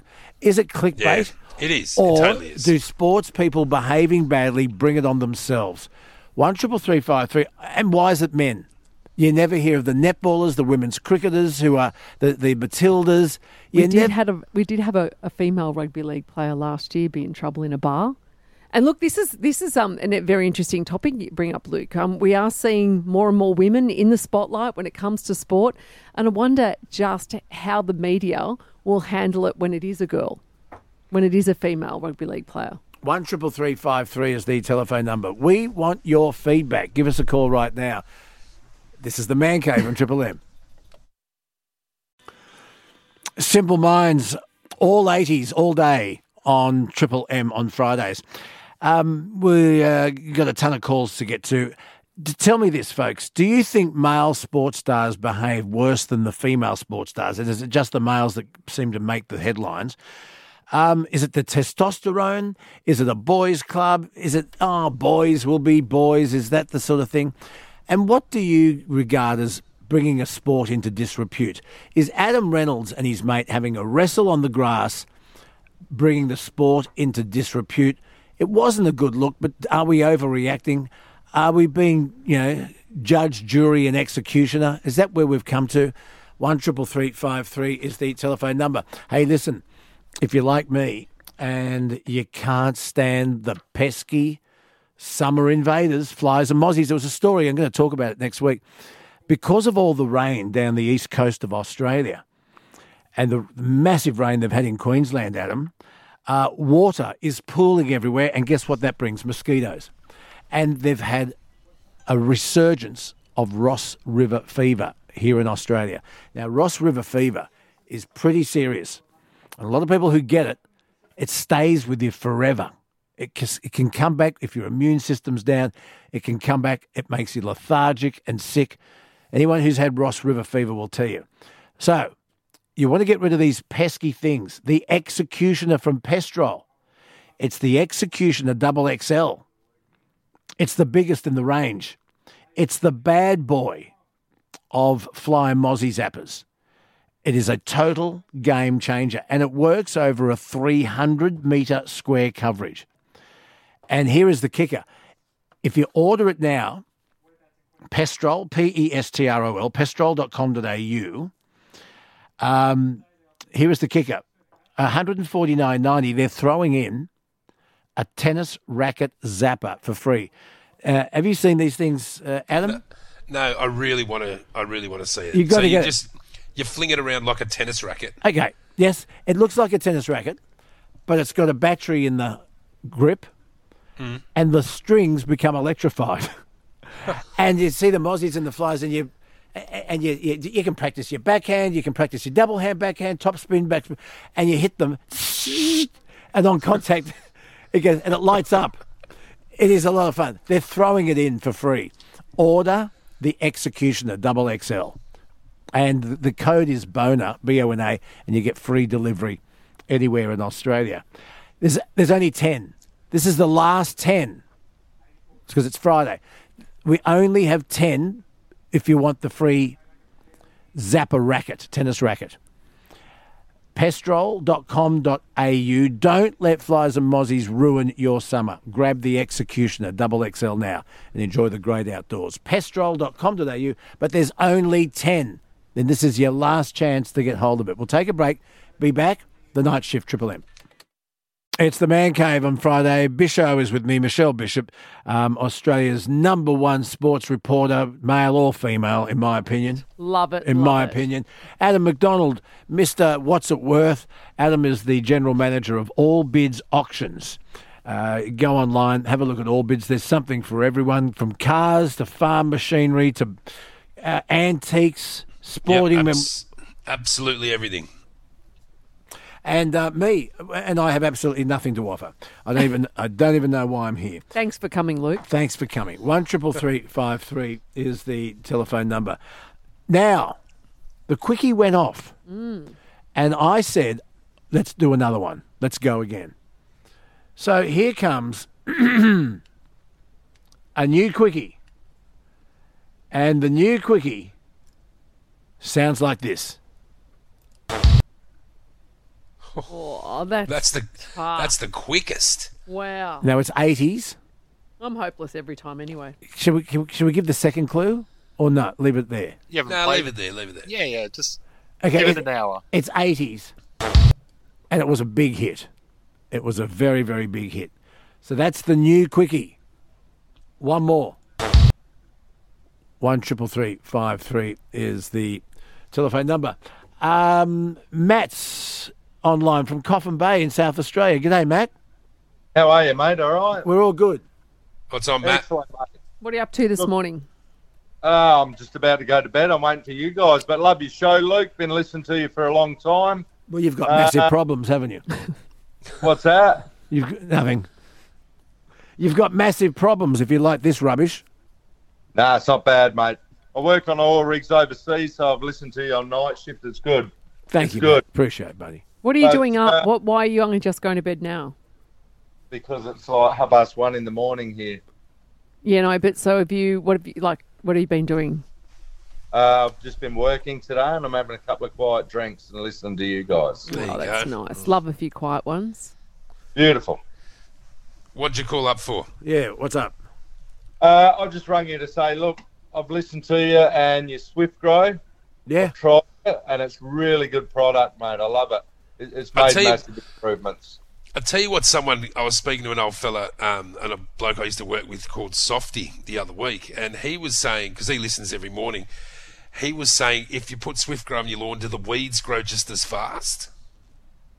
Right. Well, weed your garden. Well, that's what I told him. Pull the weeds out, Softy. Pull the weeds We- out. I mean, you, we call him Softy for a reason. Yeah. Um, Swift Grow, what's it done for your garden, uh, Matt? I'm keen to hear. No, it's done a really good job, mate. It's improved it a lot, and I've only I've only found it through you guys, and I've used it, and it, it, it's it's really good. It's improved the plants, the foliage, everything. So it's great. It is, it is, and it's all nat- natural. It's nature going back into the soil. This is what I keep saying. Swiftgrow.com.au, and um, a five litre bottle is just 120 bucks. And you will swear to this, Matt. You don't need much. People say, "Oh, I want it to look darker. I better put more in." No, No, you, no, you don't, because I, I thought the same, and I Hmm. put extra, and it actually burnt them. Nah, you don't. Ju- You just follow and a little cap in nine litres or 10 litres. Follow the instructions. It'll last you forever. Swiftgrow.com.au. Greener lawns, bigger plants. It's just fantastic. Good on you, Matt.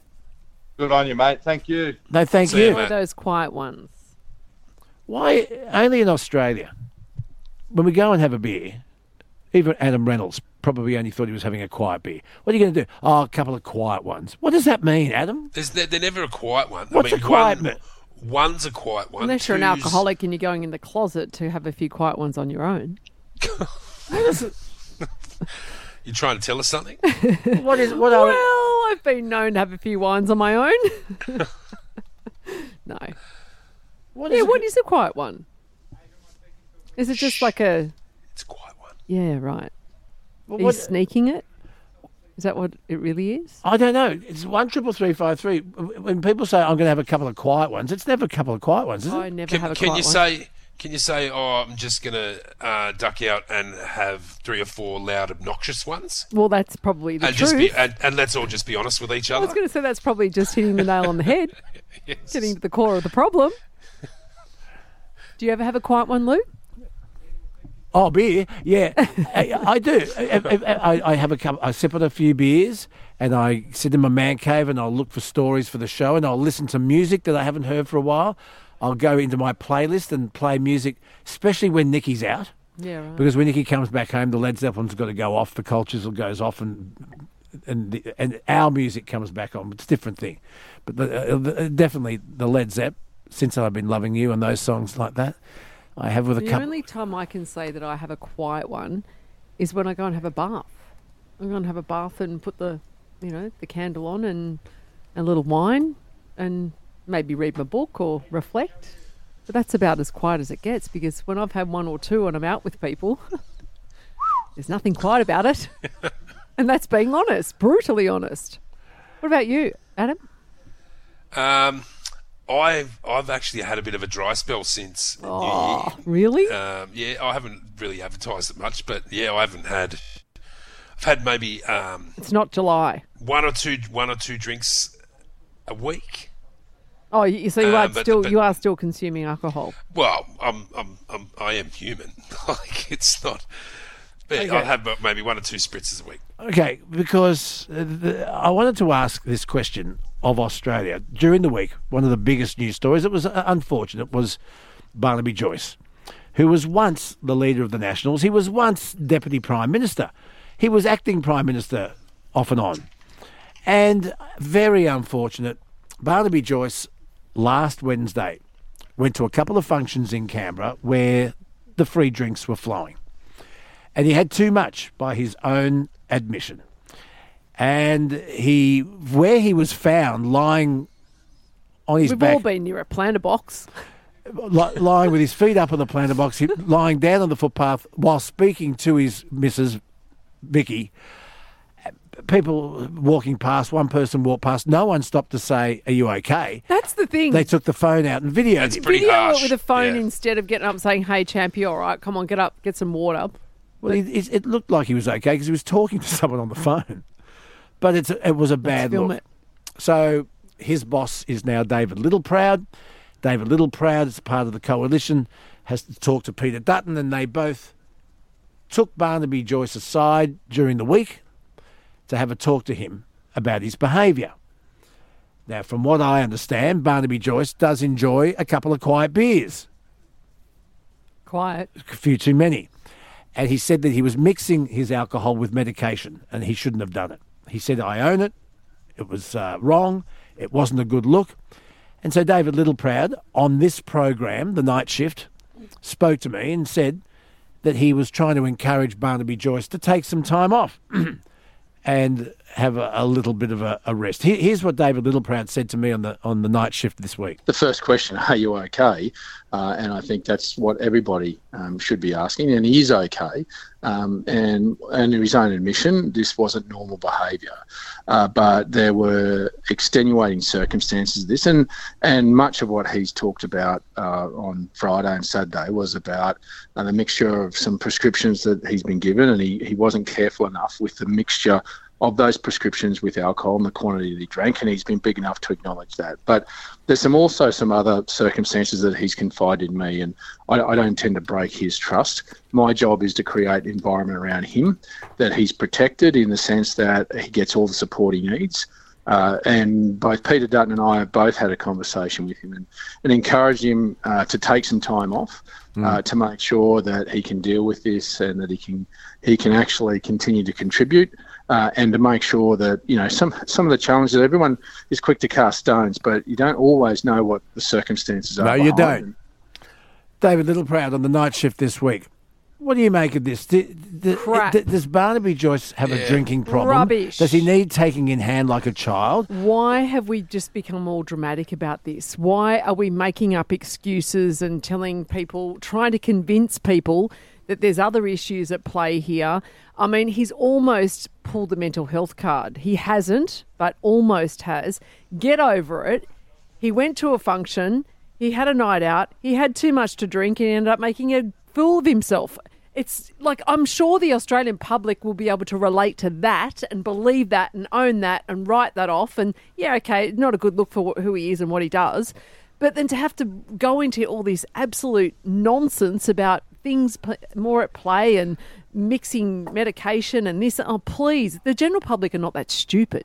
Adam. Yeah, I'd, I'd just own it. Just own it. I mean, Own it. Imagine, imagine, um, imagine sitting down with Peter Dutton and having that, that conversation. You'd be, you'd feel like a naughty schoolboy. like, Well, yeah, well, sorry, sorry, Adam Peter, Reynolds and. Pat Carrigan owned it. Okay. Yeah, you just stand up and say, "Yeah, I, I got on the piss. I drank too much. I fell over a planter box." Thank you. Sorry about it. Barnaby- Let's move on. move on. Barnaby Joyce went on Sunrise that morning and said, Yes, I own it. Um, he said, It's my fault. And then he did say, There are reasons, because he was talking about the medications. And he had apparently received some pretty bad personal news that day, which David Littleproud won't elaborate on, and, and he shouldn't. So here's the question: Does Barnaby Joyce deserve to sit on the shadow front bench, or is his day are his days over? Now, Barnaby Joyce, this is not the first time he's been treated like a naughty boy. You might remember when we first found out that he would, had been having an affair with his now wife Vicky. Um, she was his media advisor when he was on the front bench. We found out that she fell pre- pregnant. The headline in the Daily Telegraph was "A bundle of Joyce."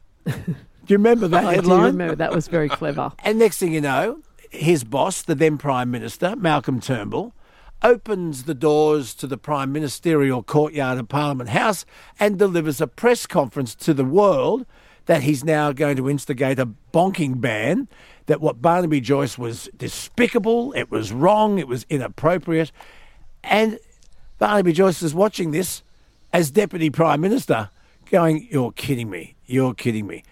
Um, so he was he was dressed down then. Is it is Barnaby his his electorate of New England love him. He's different. They love him. He's different. They probably that's love him. I guess, You because need- he's kind of real.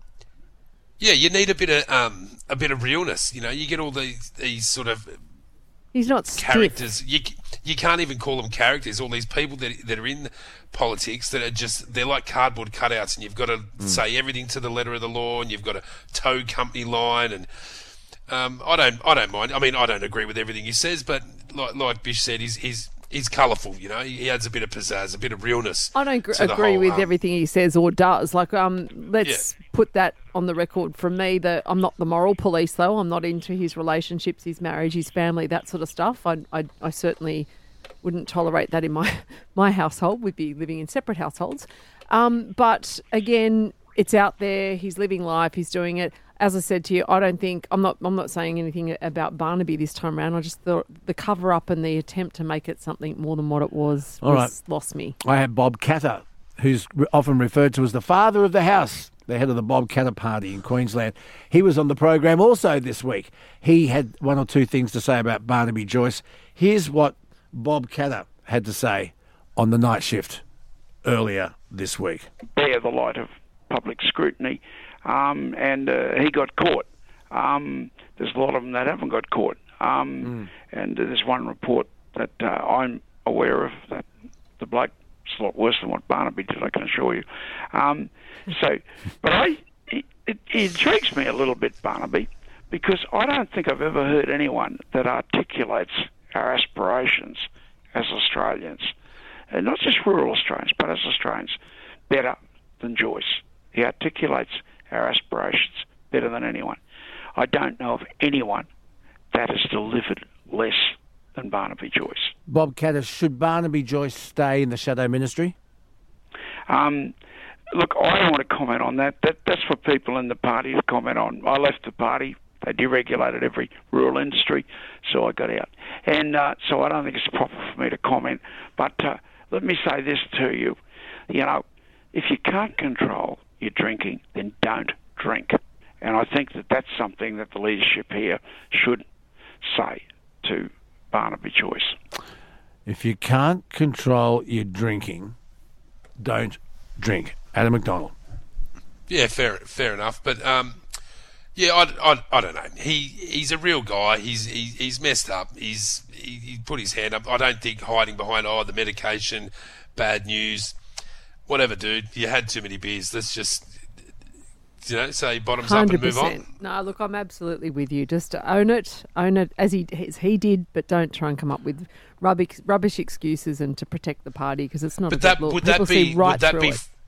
would that be from him or would that be the the party saying this is the this is the stance we're taking? You No, know, well, he did. He went on politicians Sunrise. have He went on Sunrise they- and owned it, but he's po- yeah, he's- but they all have they all have spin. um, they're spin doctors. That's, Yeah. that's right. Everyone they'll all have their spin doctor, and one of them, someone would have said, "All right, this is the angle we're going to take, Barnaby. This is what you have to say. This is this is the the, the, the road we're going to go down."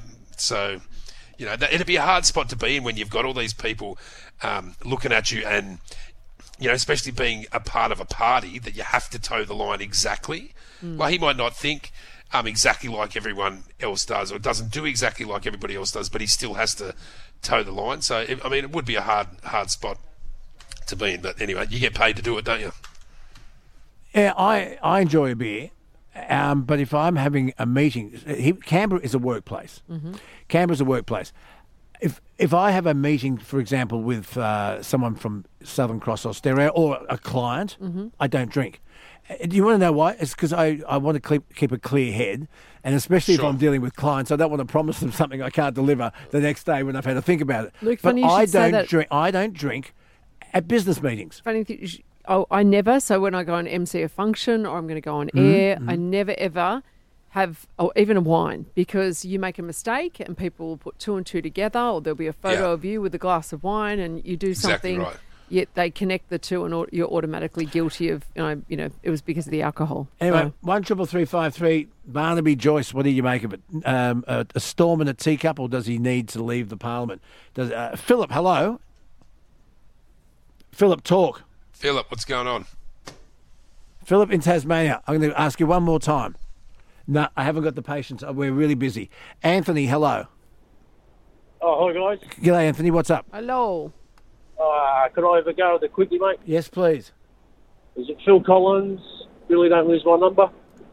No, and we did say it's Australian. It's no, he didn't. yeah, because it's 80s. It's it's Friday. That was the last quickie. Oh, this this one's Australian. Oh, you just gave it Oh, away. there's there's a clue. There's a clue. But it, but everything everything we play on Friday is, is Australian across the Triple M network. No, it's there you go. 80s. Huh? It's 80s. Oh, it's 80s. Got to keep right. you on straight and narrow. Oh no, I didn't say it's Australian. I s- Oh, you just gave that away to It's everybody. 80s. So, go. What we're going to do? We're going to give you a clue. Okay, It's or Australian. two. It's Australian. Just so you know, it's an Australian. Oh, sorry, Anthony. Oh, no worries. Have another guess, brother. Oh, no. Sorry, it's the drink. no, that's all right, mate. He's I'll had a have few quiet This, ones. this is this is proof positive why you shouldn't be drinking while you're on the air. Keep going. No, I've got, Got the. Barnabys. Just just going Oh, back, just no. Just that- quickly, Yeah. just quickly going back to that Barnaby drinking. Have has anyone watched Question Time? Oh. In the oh. parliamentary question time on the ABC, if you took a breathalyzer into that question time, I will guarantee half of those roly polies will get pinched. No, I can tell you for sure. I'm going to tell you a story. Because they're just ah bullshit. Rah, rah. It's like it's they're like a bunch of um, Only breath testing. a bunch of children, just like naughty school children, just uh, talking over each other. It's ridiculous. Adam, I worked in Canberra for six months. I did the drive program on 2CC. Mm. And I was invited twice to the parliamentary dining room by two sitting members of the government of the day. Three, sorry, one was in opposition. And I sat in that that highly subsidised flash dining room in Parliament House. Mm. You should see the bottles of red wine that are consumed at lunch. Yeah. And the food, it's all subsidised, heavily The subsidised. I food mean- is beautiful, though, I might add. yeah, I know, but you can have a bottle of red that would cost you 120 bucks in a Mm. restaurant anywhere else, and they get it for 15. Yep. Okay, and so and they're drinking heavily. Yeah. I'm, and then I've been there, and the bells have started ringing. Oh shit! Right, there's a, I've got to go and Got vote. to be somewhere. I have had two politicians say to me, or say to each other at the table, "Shit, what are we voting on again?" Mm. I am not joking. The Shiraz or the Merlot? what are we voting on again? The bells suddenly go off. They've got to go into the parliament to vote on something, and they're pissed. They are absolutely pissed. Should there be a breathalyzer on the door? Oh, absolutely. Imagine it. There'd be it's an a- uproar. It's a workplace. Yeah. It's a workplace.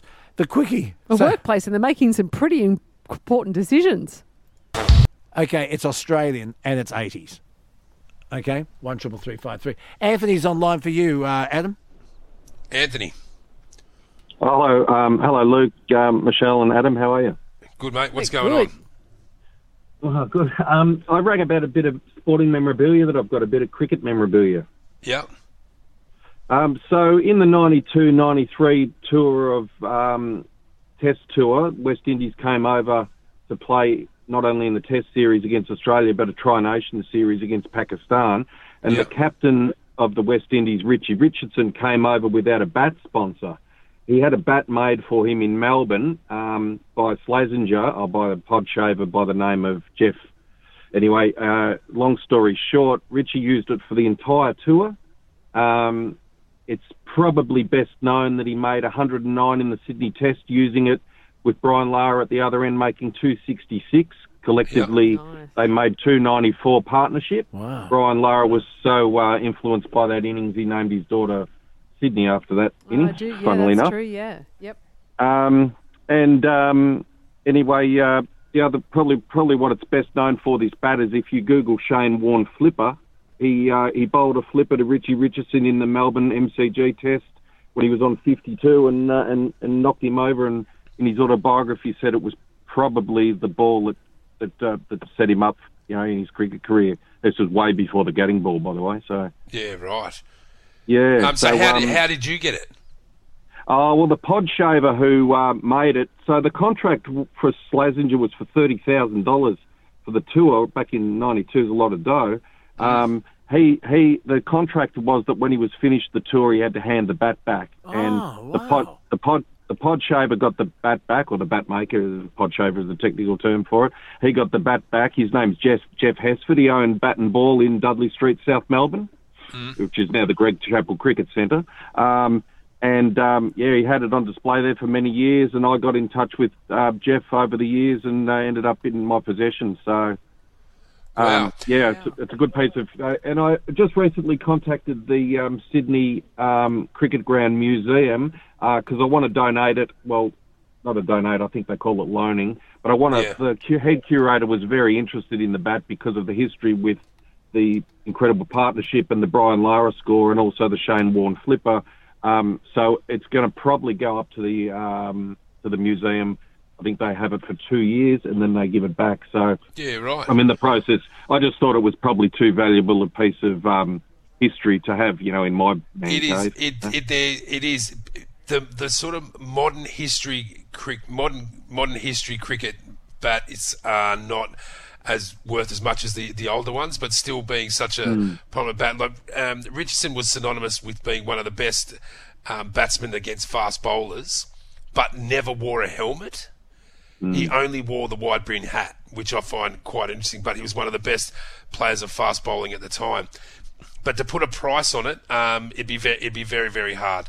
Uh, as a as a guess, um, due to its history, I would say maybe 15, 18,000, somewhere up in that market.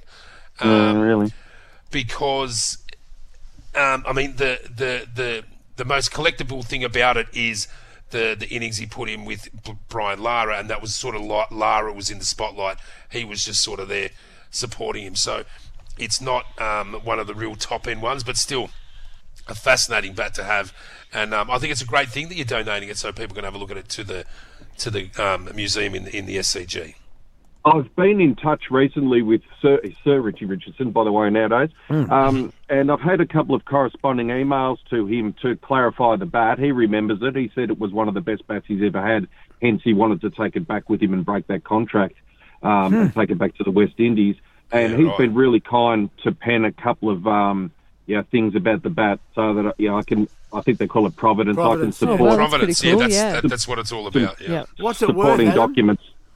Yeah, that's Mm. what I said. I mean, with the, if you've got that real strong Providence now, with um, correspondence from um, uh, Sir Richardson, you, you might be getting a little bit more, maybe up twenty, maybe shade over twenty thousand.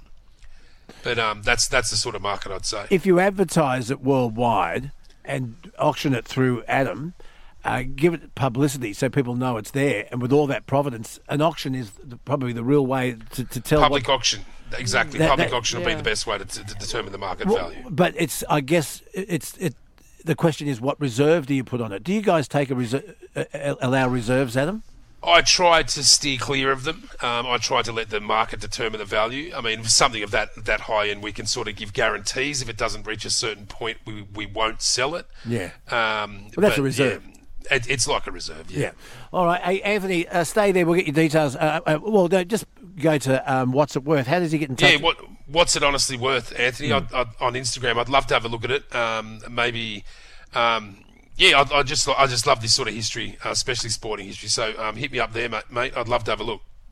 Adam, I'll hang on the line if that's all right and get an email or something off you. Yeah, stay there. Yep, fantastic. So that- Anthony, uh, obviously a real cricket fan because he Mm. knows his stuff, doesn't Yeah, he? it was pretty Yeah. full The lovely bat. Yeah. Interesting how he said he just knew the the the maker and uh, happened to come into his possession. I wonder how that happened. I bet there's a story. I bet there's a course story. there is. One triple three five three. The man cave. We're finishing up in half an hour. The man cave has gone back an hour because Adam and Bisho both have very busy Fridays, and uh, you need to get some power nap before you start your Friday. So the man cave now goes from midnight to three, and it's nearly over. It's gone very very Wow. quickly. Uh, Neil, hello. Hello, how we going? Good, Neil. What's up? Hey, Neil. I just wanted to have a little shot at the quickie, if I may, please. Go. I was hoping it might be uh, Aerosmith, what it takes. No, it's not. So I will make it clear it's Australian and it's 80s. It's the second quickie for this morning because the first one went off very quickly, as a quickie might suggest. it, you know, the quickie, I don't think, I think the only time it's ever gone off on the first day in the first hour is the, it's a quickie I picked. Thomas is now in charge of the quickies and he's a bit ruthless. Is that a line you Well, use at parties that you're in charge of quickies? Hmm. Yeah. Remember The women just walk away. Do you know what we need to do, Adam? We need to get Thomas a business card. Pro- executive producer of the night shift and um, quick uh, in charge of quickies. And, Quickie, yeah. The boss, Or whatever. the boss of quickies. Remember the first one that Thomas did? That obscure. What was it? That real obscure. Um, was it? Um, How much prep time do you, you know? Do you remember spend it, on- Thomas? And Yeah, no it was one- terrible. It was shit. Yes, what was it? It was. I, can't, remember. Do you spend much time on getting these together? Yeah, I go, go through the Triple M library and go, oh, I, am I feeling this? Am I feeling that? And depends how much of a tight I am that morning as well. Right. Anyway, There you go. So there you are, Thomas in charge of the quickies. We need a business card. So when he goes to parties, he can say, "I'm in charge of quickies." Let's get them. Uh, yeah, well, yeah. as I said, the girls will flock. Not. Maybe not. the night, night shift to Triple M. The Man Cave. Split ends here on the night shift, the Man Cave, on this Friday, February 16.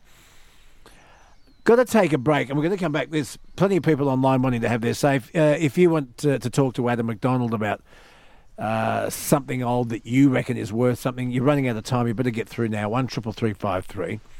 Do you think male sports stars are badly behaved, and do, do they deserve the spotlight they get, or are we, the public, just too hungry for gossip and juice?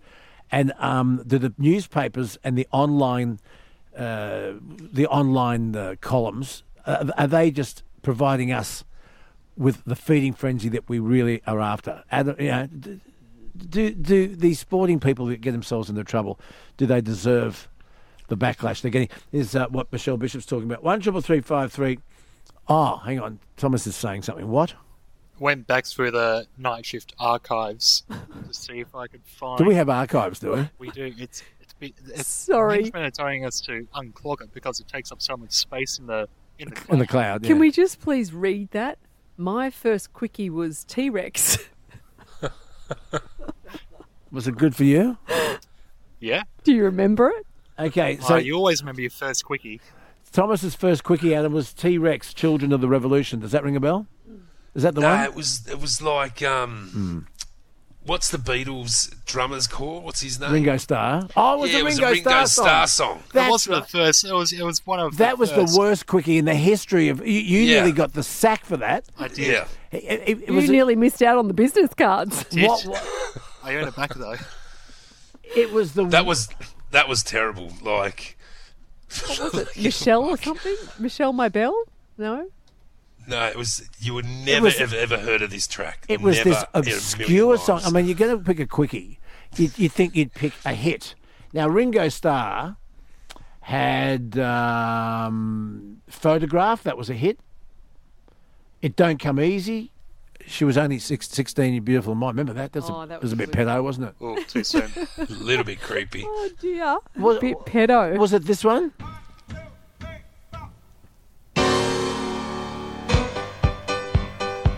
It sounds familiar. the touch of Peter This Allen's was- about it. It's Ringo Starr with Peter Allen. That's a touch. It's, called Oh My My. Was that it? I think it was. And you know what I was thinking at the time? Here I was going, Oh, you could have why been don't I make thinking it as Amy. hard as I can? So if it can go for as long as possible. Here I am being all No, it was it was absolute crap. too big for my boots. It was Ringo Starr. That's right. Well done, Adam. We're going to take a break. Be back. The second quickie for the morning sounds like this. Okay, we've established it's 80s and it's Australian. Aaron, knock it over. Hello, uh, do do do da da da by the police. Are they an Australian band? Oh, I missed that clue then. Yeah, good luck. Dolt. Dolt, some of your best work. Thanks, mate. Why do I bother? I mean, ser- seriously, Well, you did go early Just early a on bit the of clue. detail. I went ear I went off early. You went quickly on the Wouldn't be the first clue. time. Leanne, hello. Hi, Michelle, Adam, Luke. How you going? A Super Bowl. I, Leanne. Good morning. Good morning. I love Super Bowl. I've been watching it probably for the last 25 years. Seriously? Yeah. Do you actually go for an NFL team or you just like the Super Bowl? No, I just like Super Bowl. I used to keep my little boy home from school every Super Bowl, and he's now 30 years old. Does he? And he follows the NFL, obviously. No, no. No. No, well, he did it. He Didn't followed rub off on him. Brady. He followed Brady. Any team he played for, he'd follow him. Tom Brady. But Right. I'd The like Patriots, To, yeah, the New England I'd like Patriots. to say that the entertainment was the best this year. It was fantastic. Uh, uh, Usher. Yeah, half time. Yeah, there you And go. Reba McEntire sang the national anthem. Yes. Yes. Yes. Yes. Do you know? Do you know that the? Why um, did you keep him home? Did you need company? Yes. Oh, really? yeah, of course. And I mean, Isn't it's there a- educational? It's educational. He now lives in Toronto. Oh, Isn't there like a huge? Isn't there like a, it, the the ad the ads on the Super Bowl are massive? Like it's a massive market. It's a it's a oh, huge, thing. huge. They're worth Yes, millions. they used to show the ads years ago on the telly, but you hardly see anything in Australia like that now. The um, it's all Australian ads, so it's pretty boring. But the the Super Bowl ads are absolutely fantastic. Yeah, you're right. Because I used to, I remember in the lead up working in the new, like the Seven newsroom, we used to preview them to say this is what you know. Uh, X amount of dollars will buy you, and this is what they're going to unleash. And they, they'd be these big, amazing new ads with new sort of, you know, Mm. graphics Yeah. and things. Yeah, Something you're right. Seven million dollars they'd be for like thirty seconds. best ads. Yeah. And they're they yeah they they're usually very very very clever. Did Very, you, very Did you know the halftime um, the entertainment? They do it for free. They do not get paid because the exposure can make your career. And Yeah. yeah. There you go. I love the fact that you could share this with your son. I, that's so. I was the opposite. Get to school. You're not staying home. Oh no, I don't think I don't think it's all that important that they have to go to school for every single thing. There's always something that can be diversified. True. Sure. Like a funeral or something. No, God, you don't take children to funerals. No, I was. I was You take very strict children- on my you kids take going to children up school. to Surfers Paradise to watch the American kids walk through town and all that. On Oh, uh, when they when they used to come through, they used to come.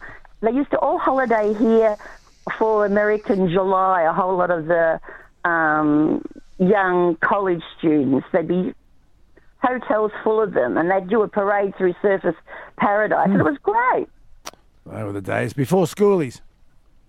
Oh, probably I'm in hearing between. schoolies is in Fiji this year. What? Yeah, 2024. big island in Fiji where really they apparently can't get into any trouble. Oh, sure. I call bullshit. I did the mar- I did the markets in Surfers Paradise for uh, when schoolies was really big up there. We used to get two weeks holiday there. They'd send all the market people home so that the kids could all come into town and do schoolies. It was absolutely great. Unreal. Good times. Le- Leanne, I, I wish you were my mum. You, you sound very cool. Yeah. Oh, thank you, thank you. You have a lovely day. When Thank. my son rang me from Toronto to see what I was doing on um, Monday. On, on Super Bowl day.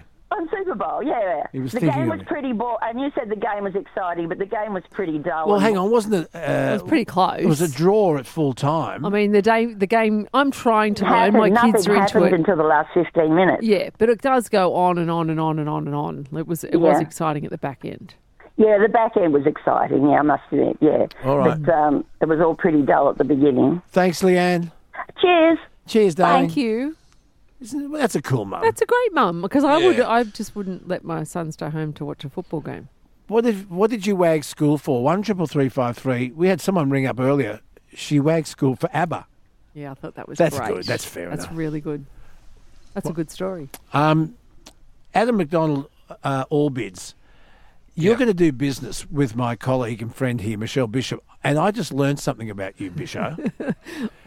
and I don't know whether Thomason even knows this. Bishop is not only one of Australia's best sports reporters, but she and her husband ventured into a business together, and they bought and ran a food van. A big, massive, a massive. Truck. They had it built. Where they had it custom built, fitted out. Yep. Where did you go? It was uh, the Norah Head Lighthouse. So how it came about, we were up there one day. We actually got married up there, and when we were up there, we were hungry. The closest place was, you know, a couple of k's away, and we thought, this is insane. It's a beautiful, iconic spot. There's nowhere to get a drink or. Um, you know anything to eat? So coffee we, or a- yeah. So we put a proposal together for the board there and um, had it approved. And it wasn't the first thing we'd done. We'd done a few things out in Western Sydney as well, but um, hadn't done that for quite some time.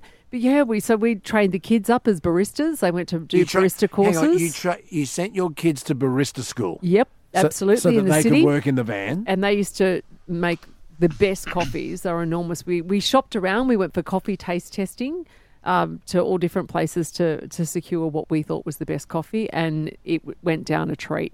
But the best selling item I had was I was really funny about the fish. You know, battered fish, crumb fish. So I used to get really good fish, but. Um, I just I'm not into real sort of fatty stuff, so we used to do a really mean uh, fish and chips um, and the lamb wraps. People would line up for miles for lamb wrap and also my pasta. Do you sell burgers? Sold, sold burgers, every type of burger fish burger, vegetarian burger, your big fat beef burger. Were you licensed? Could you sell beers and wine? No, we were going to try that, but unfortunately, the uh, the locals kind of didn't really want that. But they the- thought it, it- might it bring would- it- it riffraff. would- riff- I was gonna- I was gonna use the word riffraff. riffraff, yes. Well, that was So the were word you the term living- used. We weren't were you living in the up- van. No, living up that area at the time. Yes, I was living on the central coast of New South Wales. Yeah, it's right. actually where we brought our children up, to be honest, before we moved to uh, to Bungendore to Canberra. See, and this food van, dimension wise, how big is it? It's huge. It's the biggest one you can actually get. It's called the King Kong trailer, food trailer. It's got two massive doors, uh, as in serving windows. Um, it's actually three because at the back where you had the deep fryer, that used to pop up open as well, so you could, you know, let out all the heat. Because gee, it was like I reckon I used to lose two or three kilos in that thing a weekend. Yeah. Um, yeah, it had everything: pizza oven, uh, cappuccino, like a coffee maker, uh, milkshake makers, you name it. Uh, it, was, wait. it was brilliant. I mean, I've just Michelle's just sent me photos of it. I'm going to try and sell it for her. It's uh, it's pretty impressive. What's it worth? What do you want for is. it? Well, I wouldn't have a clue now. I'd have to go and do What's my it worth, research. I'm Adam? hoping Adam can help me out. I out. don't know. I've only seen. He's not a I've food seen truck five specialist. photos. So you want your money Not back? yet, I'm not. So it would have cost Not you a yet, I'm not. fortune to, because this was custom made. Yeah. This wasn't a, a, a, a business that you went and bought. No. You started it from scratch and built this thing. Built the thing. We went went and had all of the all sort of measured up and said, "Yep, that's what we want." Like, it's, I mean, they make them standard, but then you go and pick everything that you want to, to add to it. So, God, yeah. you're an interesting person. I didn't know this until Hmm, tonight. There you go. Bishop. Yeah, so I used to be a, a, a sports reporter during the week, and then I'd uh, be, uh, you know, serving burgers and. What time did you start? Oh, six oh, on the weekend, sort of five thirty. Yeah, Oh, because no, we had no. to cook the eggs and the bacon. So you'd have the joggers and the walkers. Oh yeah. So you'd have to With do muesli mu- and yogurts and all that sort of stuff Ah. first up, but just lots and lots of coffee. The coffee went down a The early in the morning, exercises, the yoga people. You had all that to do. and deal then about sort of uh, 10, 11 o'clock, the ones that Fish were hungover would come up and say, "Yeah, I had a big night on the." You know, and the drink last night. couple of night. quiet ones? Yeah, a couple of quiet ones. Now, can I have one of your bacon and egg rolls or your big beef burgers? Uh, whacking some chips and you know some battered fish. Oh. Went down a treat. Adam, there you I'd love, to, I'd love to know what this thing's worth. And I'll have to do some research. It's it's pretty it's pretty epic. Like it's it's it's double frontage. Mm. Um, very neat, very clean, towable. We also Right. had, because there wasn't a lot of storage, we also had another little uh, trailer which was turned completely into fridges, which was called Bubbles. I didn't nickname it that, but that's where we used to have all our stock, like our, you know, ice cream or Yeah. our, because it was, It was like a Like a cool- little quite mo- compact- mobile cool, cool room. Yeah, cool and we actually take that camping. Can I tell you, it is the it's a godsend. Uh, we used to be at Lake St Clair where it was you know forty five degrees in the summer, where we used to um you know be skiing, and we used to take bubbles along, and it was full of uh, you know beverages. Let's be um, that kept them nice and cold, and that's become a bit of a. That's not going anywhere. That's staying with the So that, family. what, you ran that off of Jenny. uh, yes, yep, absolutely. Oh wow! A food van for sale through All Bids. Anyone want a food truck? There you go. Yes, let's promote it. One triple three, and then then you ran head on into COVID. Yes. Oh, so that's what happened. bummer. Yes, which was a bit unfortunate. And then we moved, so we never put it back up again in What? operation. One triple three five three. Who are the better people to deal with? The early morning walker, jogger, way. yoga people, or the lunchtime? No way. The I'm ones with the as a- hungover. The hungover people. yeah, absolutely. Uh, By a mile. my um, my doctor once suggested to me that I do a yoga class every second day. I said that's a bit of a stretch. Oh dear. Boom boom. Oh man. I like it, Luke. Bill, hello. Like a- Yeah, sorry, Bill. Hey, Bill. Yeah, good morning, Luke, everybody. How are you? Good. G'day, On Billy. fire. What's going on? I just went over to lash at there. Uh, Quickie. Yes, go. It's Australian and it's eighties. Uh, it wouldn't be better by the Screaming Jets, would it? No, it's not. Very, very sorry. One triple three five three. Peter, Peter, you've got a story to tell us. We were talking about Pink being turned away from the Manly 16 foot skiff club the other night because she didn't have her ID. Can you tell us what the story is with clubs and why she had to show her ID, whereas you don't have to show your ID when you walk into a pub? Well, I'm not too sure about Pink specifically, but the difference between pubs and clubs are that pubs have a in, an individual who's a licensee who's responsible for throwing out people when they shouldn't be there, whereas a bowling club or an RSL is actually run by a board of directors. So to throw someone out, you actually have to have a board meeting and vote to throw that person out. So to get around that, that's why they make people members. And when you become a member, you sign a bit of paper to agree to a code of conduct. So if you don't abide by that code of conduct, well, then they use that to throw you out. Is that really the reason? Because Well, it- boy. the, the the legislation goes back to 1976 in New South Wales, and Peter, it was explained to me once that clubs ran differently to pubs, and that they had to survive off membership, and that if you lived within a five kilometre radius of that club, you had to be a member to get in. And if you lived outside the 5k radius, you were allowed in as a temporary member, but you had to prove your ID to, to prove where you lived. Yeah, but you know how when you're a temporary member, you've actually got to sign in. You've got to sign that little slip. Yes, yes. So, so, you, so you're actually, so you're actually, you're, because there's no actual um, individual licensee there to govern the premises. It's actually a board of directors, and the board of directors aren't there.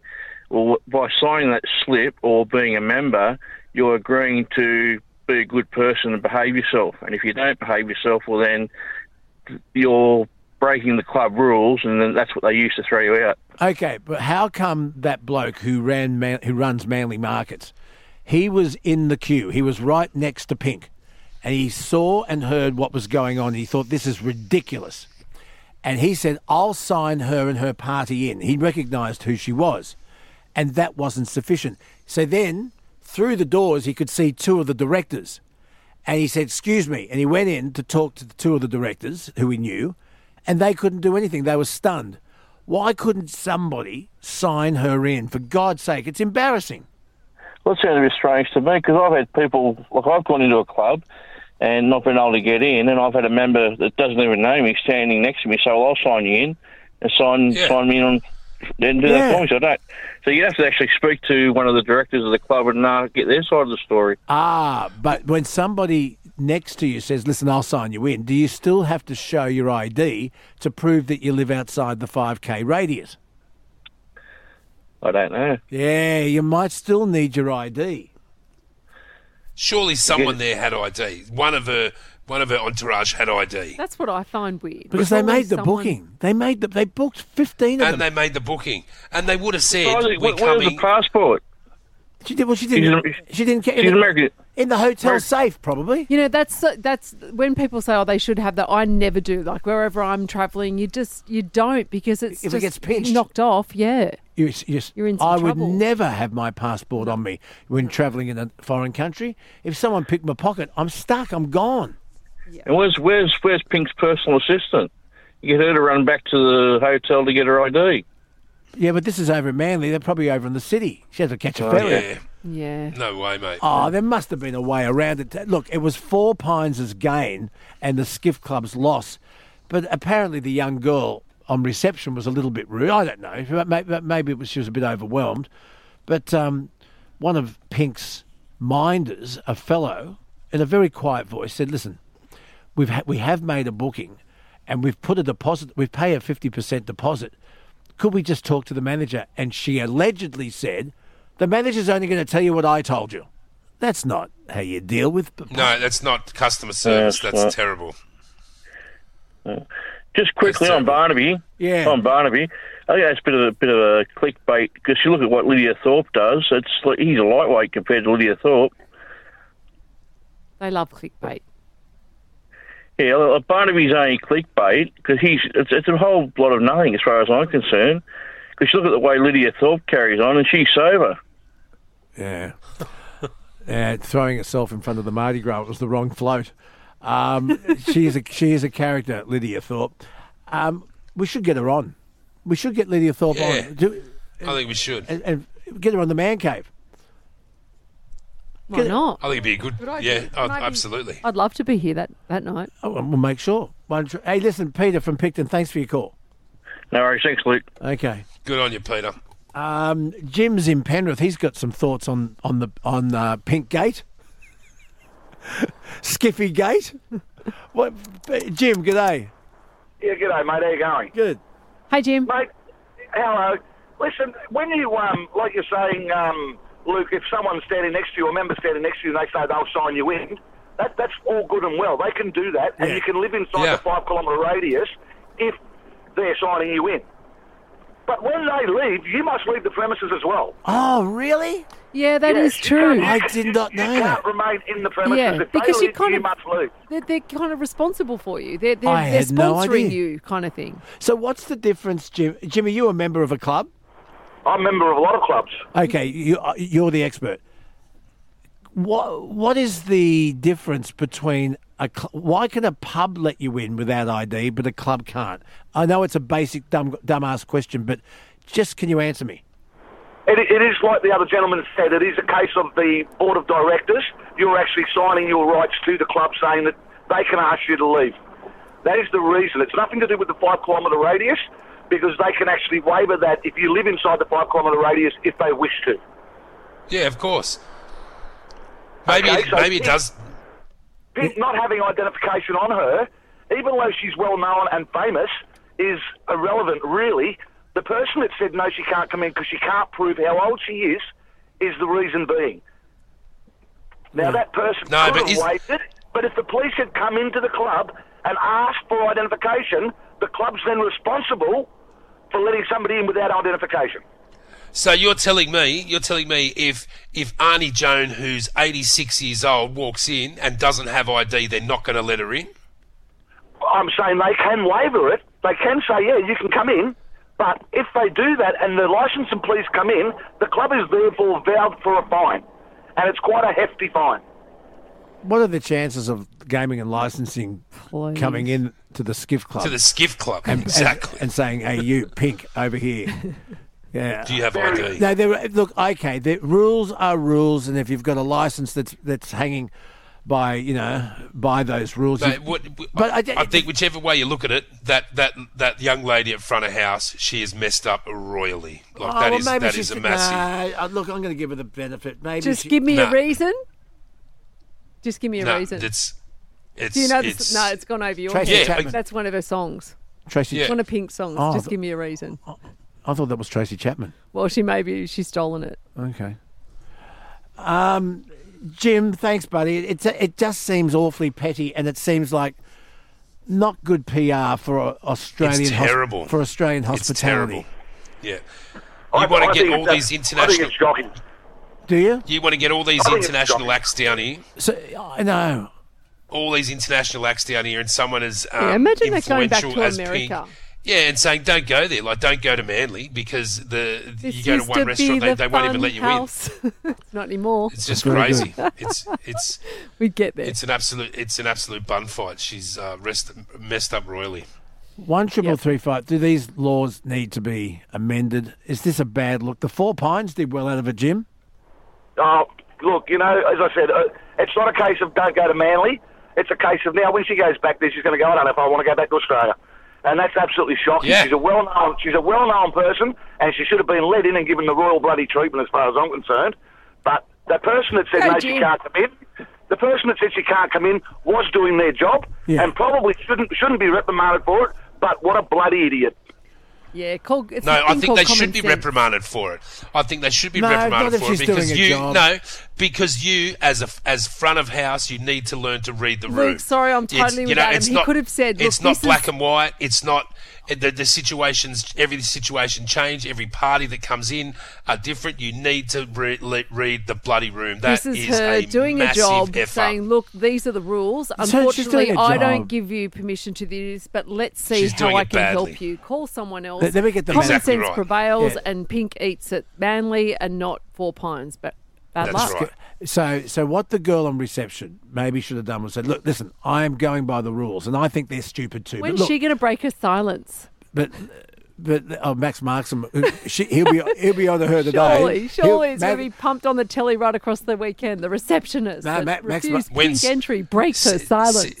Sixty minutes is on Sunday, isn't it? Ma- you watch Max Markson's doing a deal for her right now.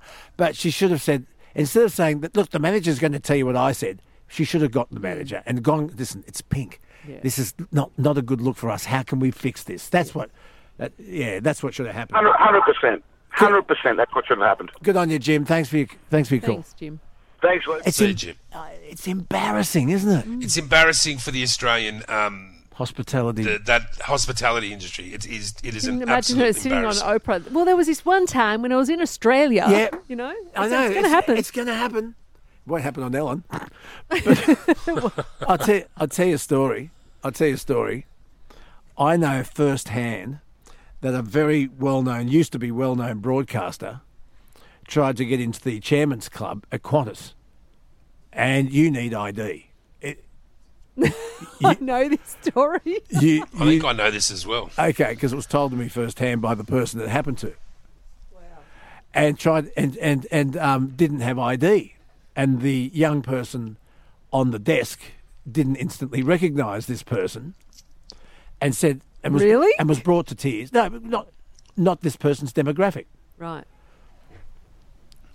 and said, "I'm Did terribly that sorry." person handle it like Pink? No. don't you know who I? Uh, uh, don't you know who I am? This per- this person, I'm not kidding, said, "I know Alan Joyce. I'm ringing Alan Joyce now." pulled out his phone And called Alan and called Joyce. Alan Joyce because he wasn't allowed into the chairman's lounge because he didn't have his ID. I am not kidding. I'm calling Alan. Uh, I'm calling Alan Joyce. Uh, This young girl's supervisor could see the the kerfuffle, went up and fixed it. Wow. Did Alan answer? Don't know. Probably not. Because, yeah, him again. Wow. I'm not kidding. When we talk about rules, here's an interesting one: the races on the weekend. Um, my husband had a um, an injury uh, to his to his knee, and it was uh, strapped. And an, another gentleman came along and had something very similar. Um, we, it didn't matter for us with the knee, but with the with the other guy had something wrong with his neck or something and couldn't wear a tie. I had to have a doctor's certificate. How do you know to bring a doctor's certificate to a sporting event? Did he have it? No, no, he was. And was. so he wasn't- refused wasn't entry. allowed Well, in. Look, and here again, and and well done to the to the um, to Randwick because the woman had common sense. Like she obviously saw, checked him out that he had the injury, um, and and brace. waved, waved him through. But um, yeah, wasn't able to wear a tie, so that that was interesting. I if was you go to the races and you have a sore neck, take a doctor's certificate. I was once Wear a tie. invited to the parliamentary dining room in Macquarie Street in Sydney. This is the state parliament. Mhm. And I had a shirt and a tie on. Excuse me. And I wasn't allowed in. I had to have a jacket. And luckily, they have a whole bunch of spare ones hanging up different sizes. Oh. And I had to put on someone else's What if, jacket. you- what if someone else's and they had bo? Yeah. That's gross. Well, I don't know, but afterward they certainly did. but they had a they had a whole lineup that's of. not. Uh, that's. Oh, he had to wear a couldn't jacket. Be done this day and age, surely, for hygiene purposes. Dumbass rules. One triple three five three. What's Yes, there'll be plenty of them out there. What's the dumbassest rule you've ever come across that just makes no sense? I, I just feel embarrassed for Pink. I got one more on this. Uh, uh, Steve, g'day. No, hang on. Steve, How you going? good Steve. Hey, Steve. You've got some uh, experience in licensed premises in New South Wales or, or Victoria? Well, up until I moved to Victoria five years ago, I was a bouncer at a pub. I was knocking back 60 and 70 year olds who were coming into the pub. because of their ID. Yep. Uh, the part of the RSA, when you do the RSA, no one's allowed in a licensed premises without an ID.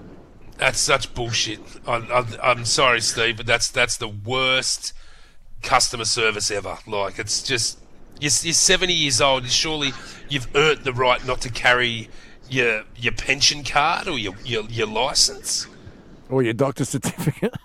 But I'm pretty sure, I'm pretty sure technically, by letter of the law with the New South Wales Police, you have to have uh, ID on you at all times, no matter what you're doing. Really? Dumber. d- Let's find out. Dumbass rules. Yeah. Let's check it out. what about one. when I'm going for a jog of a morning? What if you're at a nudist beach? We got. Where do you put it? Oh, What, just slip it there. where do you put your Just cup your hands over. Where do you put your driver's license if you're at a nudist beach? One triple three five three dumbass rules that we are forced to live by that need fixing. Uh, yeah, sorry. Sorry, here's another real, real quick one. Obviously, coming from New South Wales, living in Canberra, Canberra are behind the times and don't have, or not all of Canberrans have the uh, digital license. I had to Hmm. use it this week, and Car- they wouldn't take it. I said, "No, you have to have the actual." I said, "No, hard no, no." copy, the hard copy. New South Wales, we can show you, and Hmm. no, sorry, I can't. I have to have the hard copy. Dumbass rules. One triple three five three. Um, S- Stevie, you- thank you for your contribution. Thank you. Thank you. Thanks, Steve. I'm going to let you guys go, but I'm happy to continue the conversation. You are out. Adam McDonald, General Manager of All Bids Auctions. Thank you for another great man cave, mate. The No, vi- I'm sorry, I was a, a, a shade late. no, no one knew, mate. You're just. Oh, you just you're gave not- yourself Oh yeah. I was uh, I was ready to go here at uh, quarter two. you know we had you covered, champ. Oh, champ. Jesus. Dumbass co hosts. One triple three. Don't segue to me. We've all got them. Adam, what have you got up for auction coming up this week? a food truck. Go- A food truck, a yeah. possibly a food truck, The maybe a Big nice Daddy. Range Rover, the King Kong, the King, Kong of food trucks. So I'm going to go and have a look at it. Maybe go and have a look at a food truck, but I'm going to have a look at a, a farm that's been in the family for 160 odd years. So um, get to sift through their their barns and sheds. I'm going to do that today, so that's that's exciting to That'd me. be way cool. Bisho, we're going to see you on Channel 7 looking after sport. What's on, on your hit list? Yes, that's uh, 7.35 tomorrow morning. You'll see me on Sunrise. Probably talking NRL and Vegas. All right, and you'll be with me a little bit later on. And we'll be Sticking sport. around. Thanks to Nature Bee, Power Pollen, powerpollen.com.au. And the quickie, we've got a second quickie. It sounds like that. It's Australian and it's 80s. Alan, have a go. Alan, Hello, talk. Alan. You're the voice by Johnny Farnham. No, in fact, that was the quickie earlier this week. It was the quickie on Thursday morning from memory because Trevor Long loves Monday morning. Monday morning. Yeah. Yeah. No, it's not, Alan. Here it is again, folks. Have a crack. This is the quickie. Australian and 80s. Adam McDonald, we salute you. Have a great week, brother. See you, Skip. See you, Bishop. See you later. See you, Tommy. Tracy Chapman, who made an appearance at the Grammys. It was lovely to see Tracy Chapman and Joni Mitchell there. They're the only two I recognised. I had no idea who anyone else was. Oh, there's Joni Mitchell. Fantastic. Doesn't look a day older. And uh, Tracy Chapman. Hey, um, Michael's been waiting on. Michael, knock over this quickie for me. Hello. Uh, back in black, ACDC. No. No good? No good, Michael. Keep thinking. Okay, I'll have to give another clue in about half an hour. The quickie, this is our second quickie for the morning. It's Australian. It is 80s. And it's a classic, and it sounds like this. One triple three five three. Hey, listen, do you snore? You know if you snore. If you have a CPAP machine, maybe it's time to upgrade it.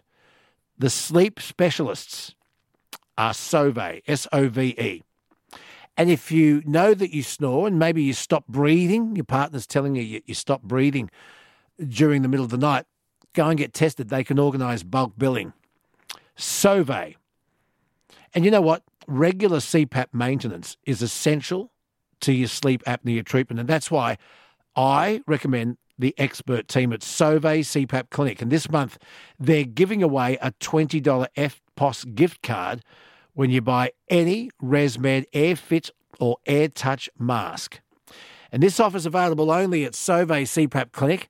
It ends end of this month, and there are T's and C's. Stop snoring with Sove.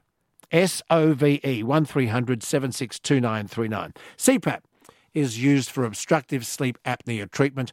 Always follow the directions for use. When considering whether CPAP's right for you, speak to your doctor. That's the quickie. It's 80s. It's Australian and it's a classic, and you all know it. One triple three five three. We'll take a break. And Dr. Karl and the wonderful world of science is next.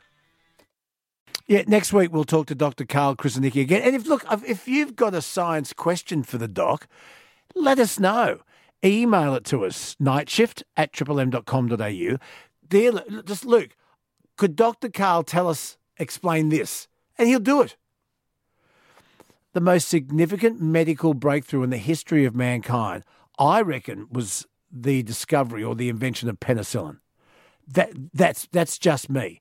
But if you have a question for Dr. what about the invention of the X-ray machine? What about the X-ray machine That's a very good call. that gave doctors the chance to diagnose broken bones and, th- and things better?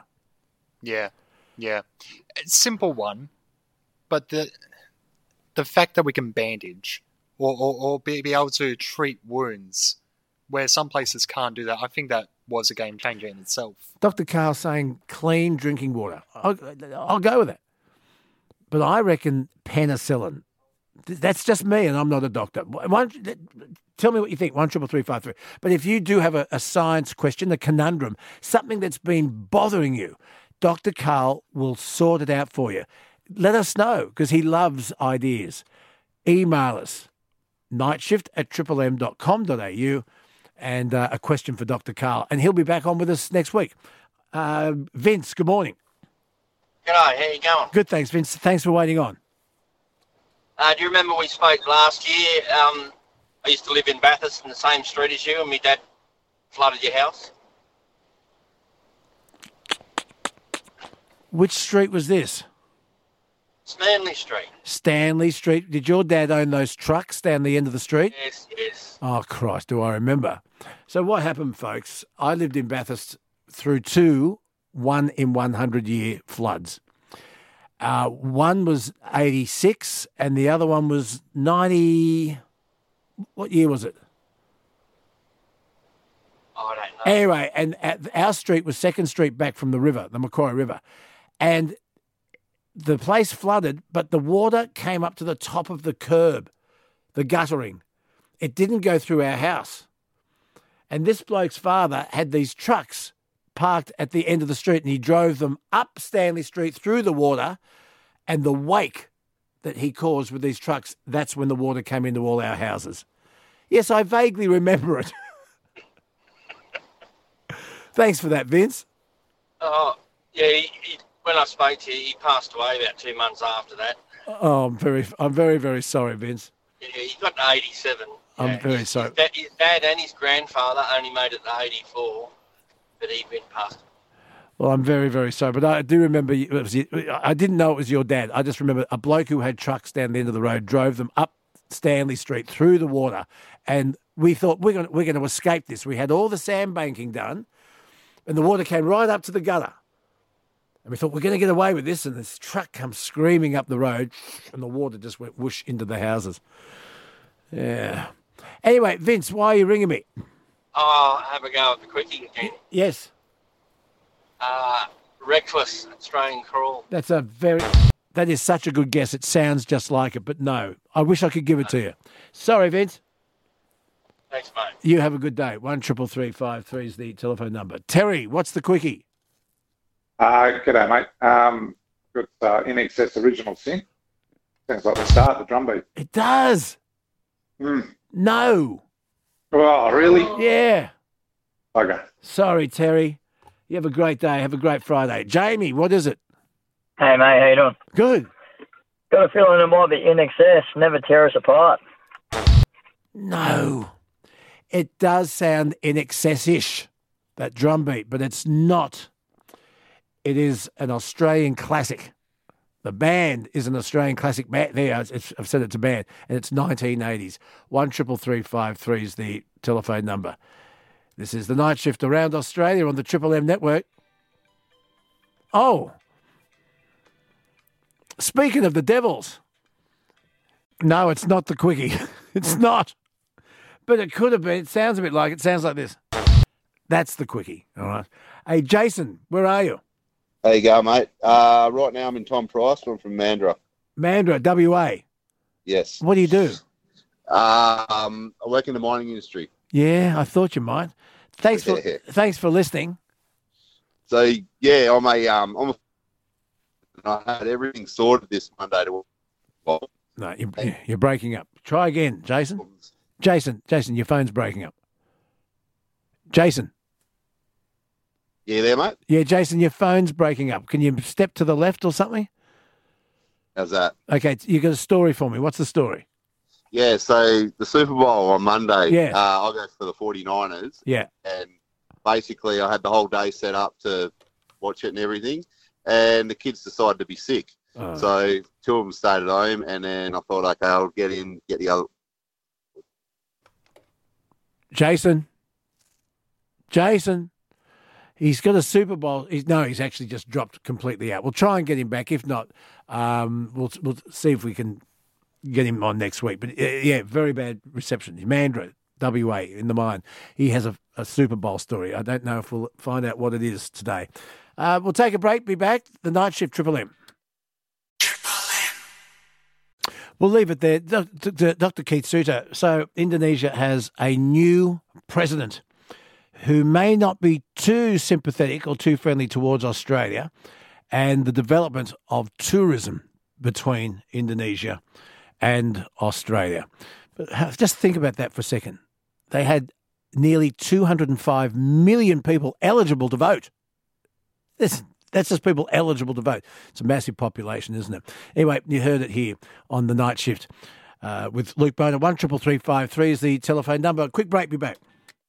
Yeah, it's going to be very interesting to see, as I said with Keith Suter earlier on, uh, how Australia's relationship, especially tourism wise, uh, develops with Indonesia. But it's funny, you know, because Bali, even though it's in Indo- Indonesia, it's like a, it's a completely separate entity to the rest of Indonesia, isn't it?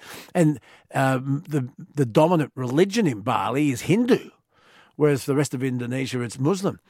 But um, yes, this that law that came out banning same-sex couples from staying in the same hotel room that's never ever been policed, has it?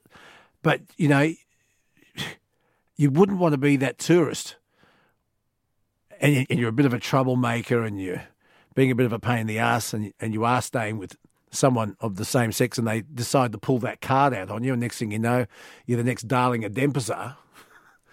Yeah. Hello, Kerobokan. Oh, right, another one. It's a funny place. It's a great place. I love it. I love going there for holidays. Not Kuta and not the busy spots. We go out to Nusa Lembong and out to an island. Um, but uh, it's a it's a great place to go. I hope it stays a great tourist destination, and I hope that Australians and other tourists lift their game a bit and show a bit more respect to that wonderful culture. Anyway, just my thoughts. One triple three five three is the number. Oh, the quickie. We still haven't got rid of it. Look, we've got time. The quickie sounds like this. It is our second quickie for the morning because it went off very early during the man cave. So this too is an Australian track. It's an Australian band, massive, massive hit, big Australian band. Sounds like this. That's the quickie. Have a crack. G'day, Bruce. How's it going, mate? Bruce, happy Friday. Are you okay? Where are you? Um, yeah, I'm at home at, in Mackay. Mackay. Whitsundays. Yeah, mate. Beautiful. What's up? Uh, I just rang up for the quickie. Do you listen to Dave and Jay? Uh, yeah, most of the time. Yeah, most of the time. When? Yeah. How are they going? Are they going okay? Oh, I think so. Yeah. Yeah, yeah. I can tell you're a big fan. Yeah, that's the response they normally get. Good morning, boys. How are you? You know I love you. Bruce, what can I do for you? Um, yeah, I just rang up for the quickie. Yeah. Uh, is it um ACDC who made who? No, it's not. I'm very sorry, Bruce. All right.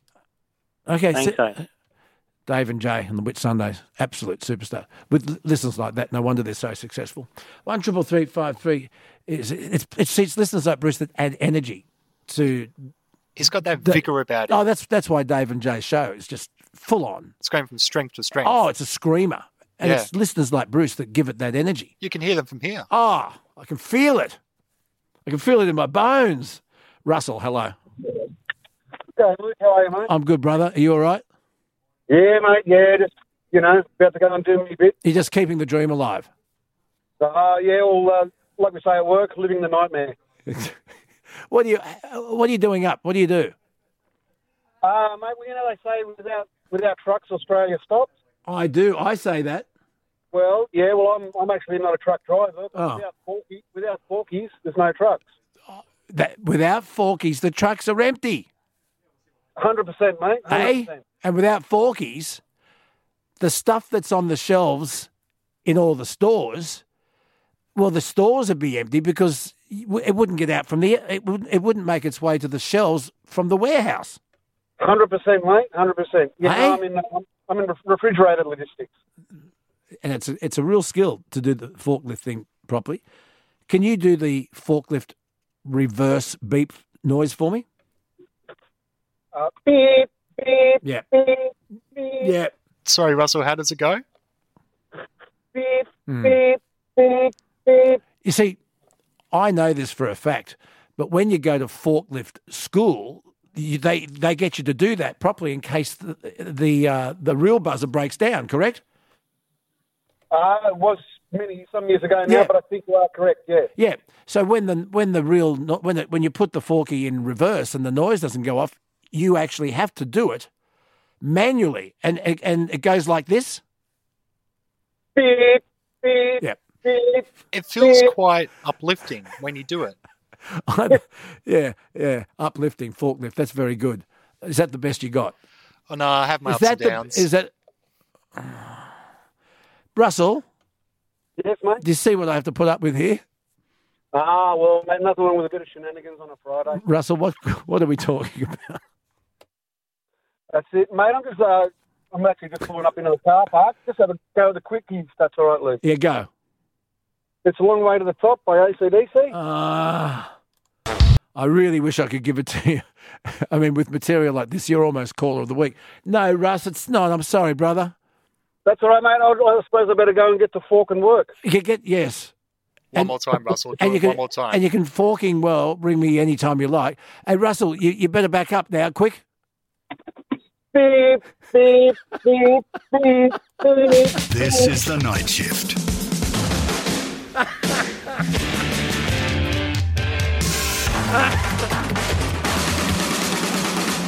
The night shift on the Triple M network. what are we doing now? It's the most unhinged radio I have ever heard in my entire life. Exactly. Yeah. Exactly. Uh, caller of the week. Yeah, caller of the week. Um, his name was Paddy. That's right. we had a lot of callers on a lot of topics, and it's really tough. But I so it's such a tough decision. Calling caller of the week, I give it to you. And it's a it's an honour to be able to do it. and you chose this. This was Paddy from earlier in the week. Shall we just play it? Let's hit play.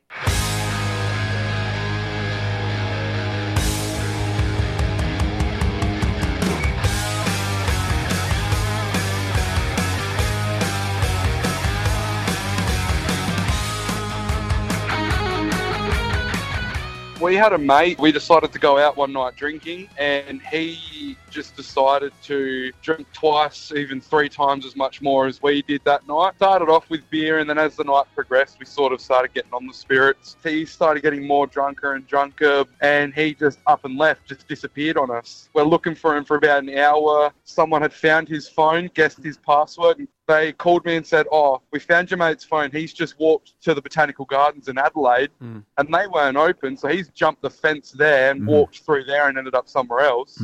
Get a phone call from another number because my mate has found these two people and said, "Oh, can you call my phone, please? I can't find it." And it turns out one of them was a police officer Hmm. who was going to throw him into the drug tank Yeah. because he was passed out on the side of the road. At this point in time, when he just did that runner, that was a one off, but he used to like to drink more than we did. The next morning, Hmm. we all went out to breakfast and we all sat down and said, like, hey, look, this is what happened last night. Yeah. We gave him the full rundown. We all sort of said how we all felt about the situation. And as bad as it sounds, we were all still angry with him from the night before. And he brushed it off thinking he didn't have a problem, didn't have a problem. Mm. Then he did it again the next weekend with somebody else and they left him, just completely left him. And then that's when we all sat him down again, had another intervention with him. And now he is not a sober. He will have a few beers every now and then, but he just does not drink as much as he used to anymore. Sometimes when you have these interventions, they choose grog over their mates. And so you did curb his behaviour a little. he took a step back from the situation and he confronted us uh, one night saying, "Yes, I do have a problem."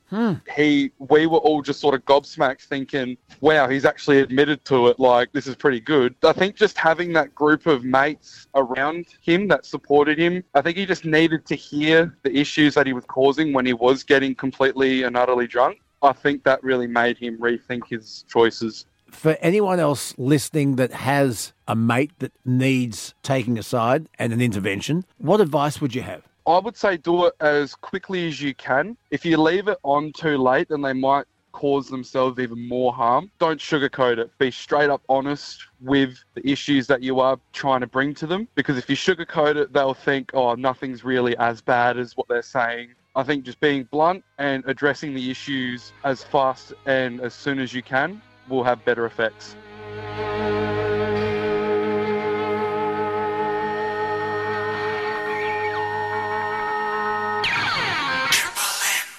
Yeah, yeah, yeah. Those of you leaving me for your breakfast programs, have a great day, have a great weekend. Those staying with me, plenty more still to come here on the night shift on Triple M. Well, maybe a little bit, but it's all harmless. Tash Belling, the best in the business, joins me now with news headlines. Good morning to you, Happy buddy. Friday. How are you, Luke? I'm good. Look, we're in a hurry. I've got. I'm running late today. That's unusual. Uh, Taylor Swift, massive boost for Australian retailers. Can I just tell you, how do you define a rock star and a serious rock star? A serious rock star goes straight into the um, the uh, skiff club at Manly without Oh. without being asked for ID. Are you talking about Pink, the controversy Yes, this week? would yes. Taylor Swift have been asked for ID? Uh, possible. See, I question whether the person that was on the door, that Hmm. according to all reports, was following the club's legislation Yeah, that you have to do, you know, show ID. And I'm furious that they actually take a copy of that ID. Remember back in the old days, you just Ah. had to show your ID. I've been there before, and a lot of clubs now actually take a photocopy of your license. Yes, they do. So why do they need that? And why should I have to pass over that private information? Well, now I can't sleep. I I'm know. gonna think See, I'm just gonna- dropping a bombshell there for you. I'm going to think about that all weekend. anyway, there you go. Pink, ref- uh, uh, not allowed refused to get into entry the, into the man- mail, the and Manly- apparently didn't have a tantrum. She just left with her people. I love Pink. I think she's fabulous. I think she is too. So Pink didn't see red. But the thing is, I think that uh, the the Skiffy Club's loss was the Four Pines Hotel's gain. There's a great story there. They they went there Ah, instead. Yes, how good's that? I know. But we're talking about Taylor Swift. Can you? be- Do you know the latest number they think she's going to inject into the Australian economy during her tour? Four hundred and five million dollars into the Australian economy just for her tour. Whether you like her music or you don't, you can't underestimate the power of Taylor Swift. is quite extraordinary. I get it. I get. I know it is absolutely. Ma- and, and, and great for local businesses. There's been a huge increase, you know, in accommodation. There'd be people going and buying new outfits, getting hair and makeup done, all of those bits and pieces. I think the average person could be spending up to $900 uh, to actually go to the concert, including the ticket and all the other associated costs. But a warning has come out, which is uh, developing today about to be careful because some Airbnb places are cancelling accommodation and re-advertising it at higher prices. Of course, they are. I mean, it's if you go to a summer resort, you Mhm. go to a town that uh, does their business during school holidays in summer, a Mhm. seaside resort, their prices go up. that's their season. Sure. And they say that's our right. you go and find a weekender at Jindabyne in uh, December. And then try and get that same place during the peak season. I'm just saying. But they can't. I mean, I'm not talking about the specific circumstance, but if there's a scenario that you've booked that accommodation six months in advance and then they've cancelled it allegedly and then put it back on the market for higher price, that's not okay because you've booked that previously at that set price. Yeah. One, uh, uh, listen, just very quickly, uh, Barnaby Joyce. Uh, we talked about that this week. Yes. I had David Littleproud on the program, uh, and he said, "Look, we're going to talk to him. We're going to try and get him to take some time off." Um, I have been in the parliamentary dining room. And what happened? Canberra. What did you see? Politicians Mhm. and their minders and their staff drinking unbelievable amounts of sa- uh, taxpayer subsidised wines. Mm-hmm. I was there on one occasion when the bells went off, and the politician I was with said to his media person, "Oh, what are we voting on?" Yeah. and he was pissed.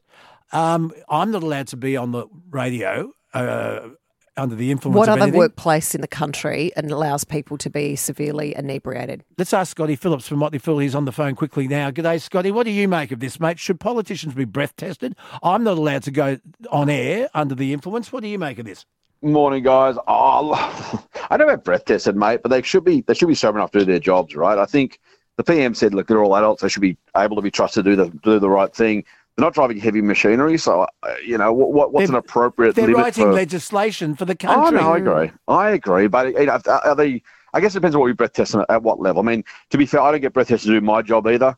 Uh, plenty of people don't. Do you breath test, or we just simply say this is the standard? If you breach it, then there's disciplinary action. I have I, people don't, wo- I don't we breath test everybody. I have listeners working in mines Yeah, in, in. Western Australia now That are drug who- and they're alcohol drug and tested. alcohol tested every day. Mhm. Uh, uh, Scotty, um, the employment figures came out yesterday. We lost twenty two thousand jobs somewhere. Yeah, mate, ugly. Um, I, I try and find the good news. Normally up from 3.9 to 4.1%, 22,000 jobs done. The other thing, by the way, underemployment also rose. In other words, people who've got jobs but not as many hours as they want. Uh, this is not surprising though. This is this was always going to happen. It doesn't mean it's okay, but this is this is going to be the story of 2024, mate. We are going to have more increases in unemployment because the economy continues to slow. We've seen earnings season the first half of the month this so far already. Plenty of companies saying, yeah, sales are tough, costs are going up, profits going down. ANZ's laying off staff. Um, is, there's no there's no silver lining. There's no there's no but. Unfortunately, in this one, uh, it is going to get tougher before it gets easier. Love your work, Scotty. Have a great weekend. You too. Thanks, guys. Scotty Phillips, Chief Economist from Motley Fool, Tash Belling. You have yourself a fantastic Friday, and even better weekend, and we'll hear you on Triple M reading the news during the breakfast program with Mick at MG 104.9 in Sydney. You have yourself a great day. You too. Take care. Today's Thanks, Friday, today's Friday, Friday's fish, Thursday's shepherd's pie, Wednesday's a roast beef, Tuesday's soup, Monday's washing day, is everybody happy? You bet your life we are.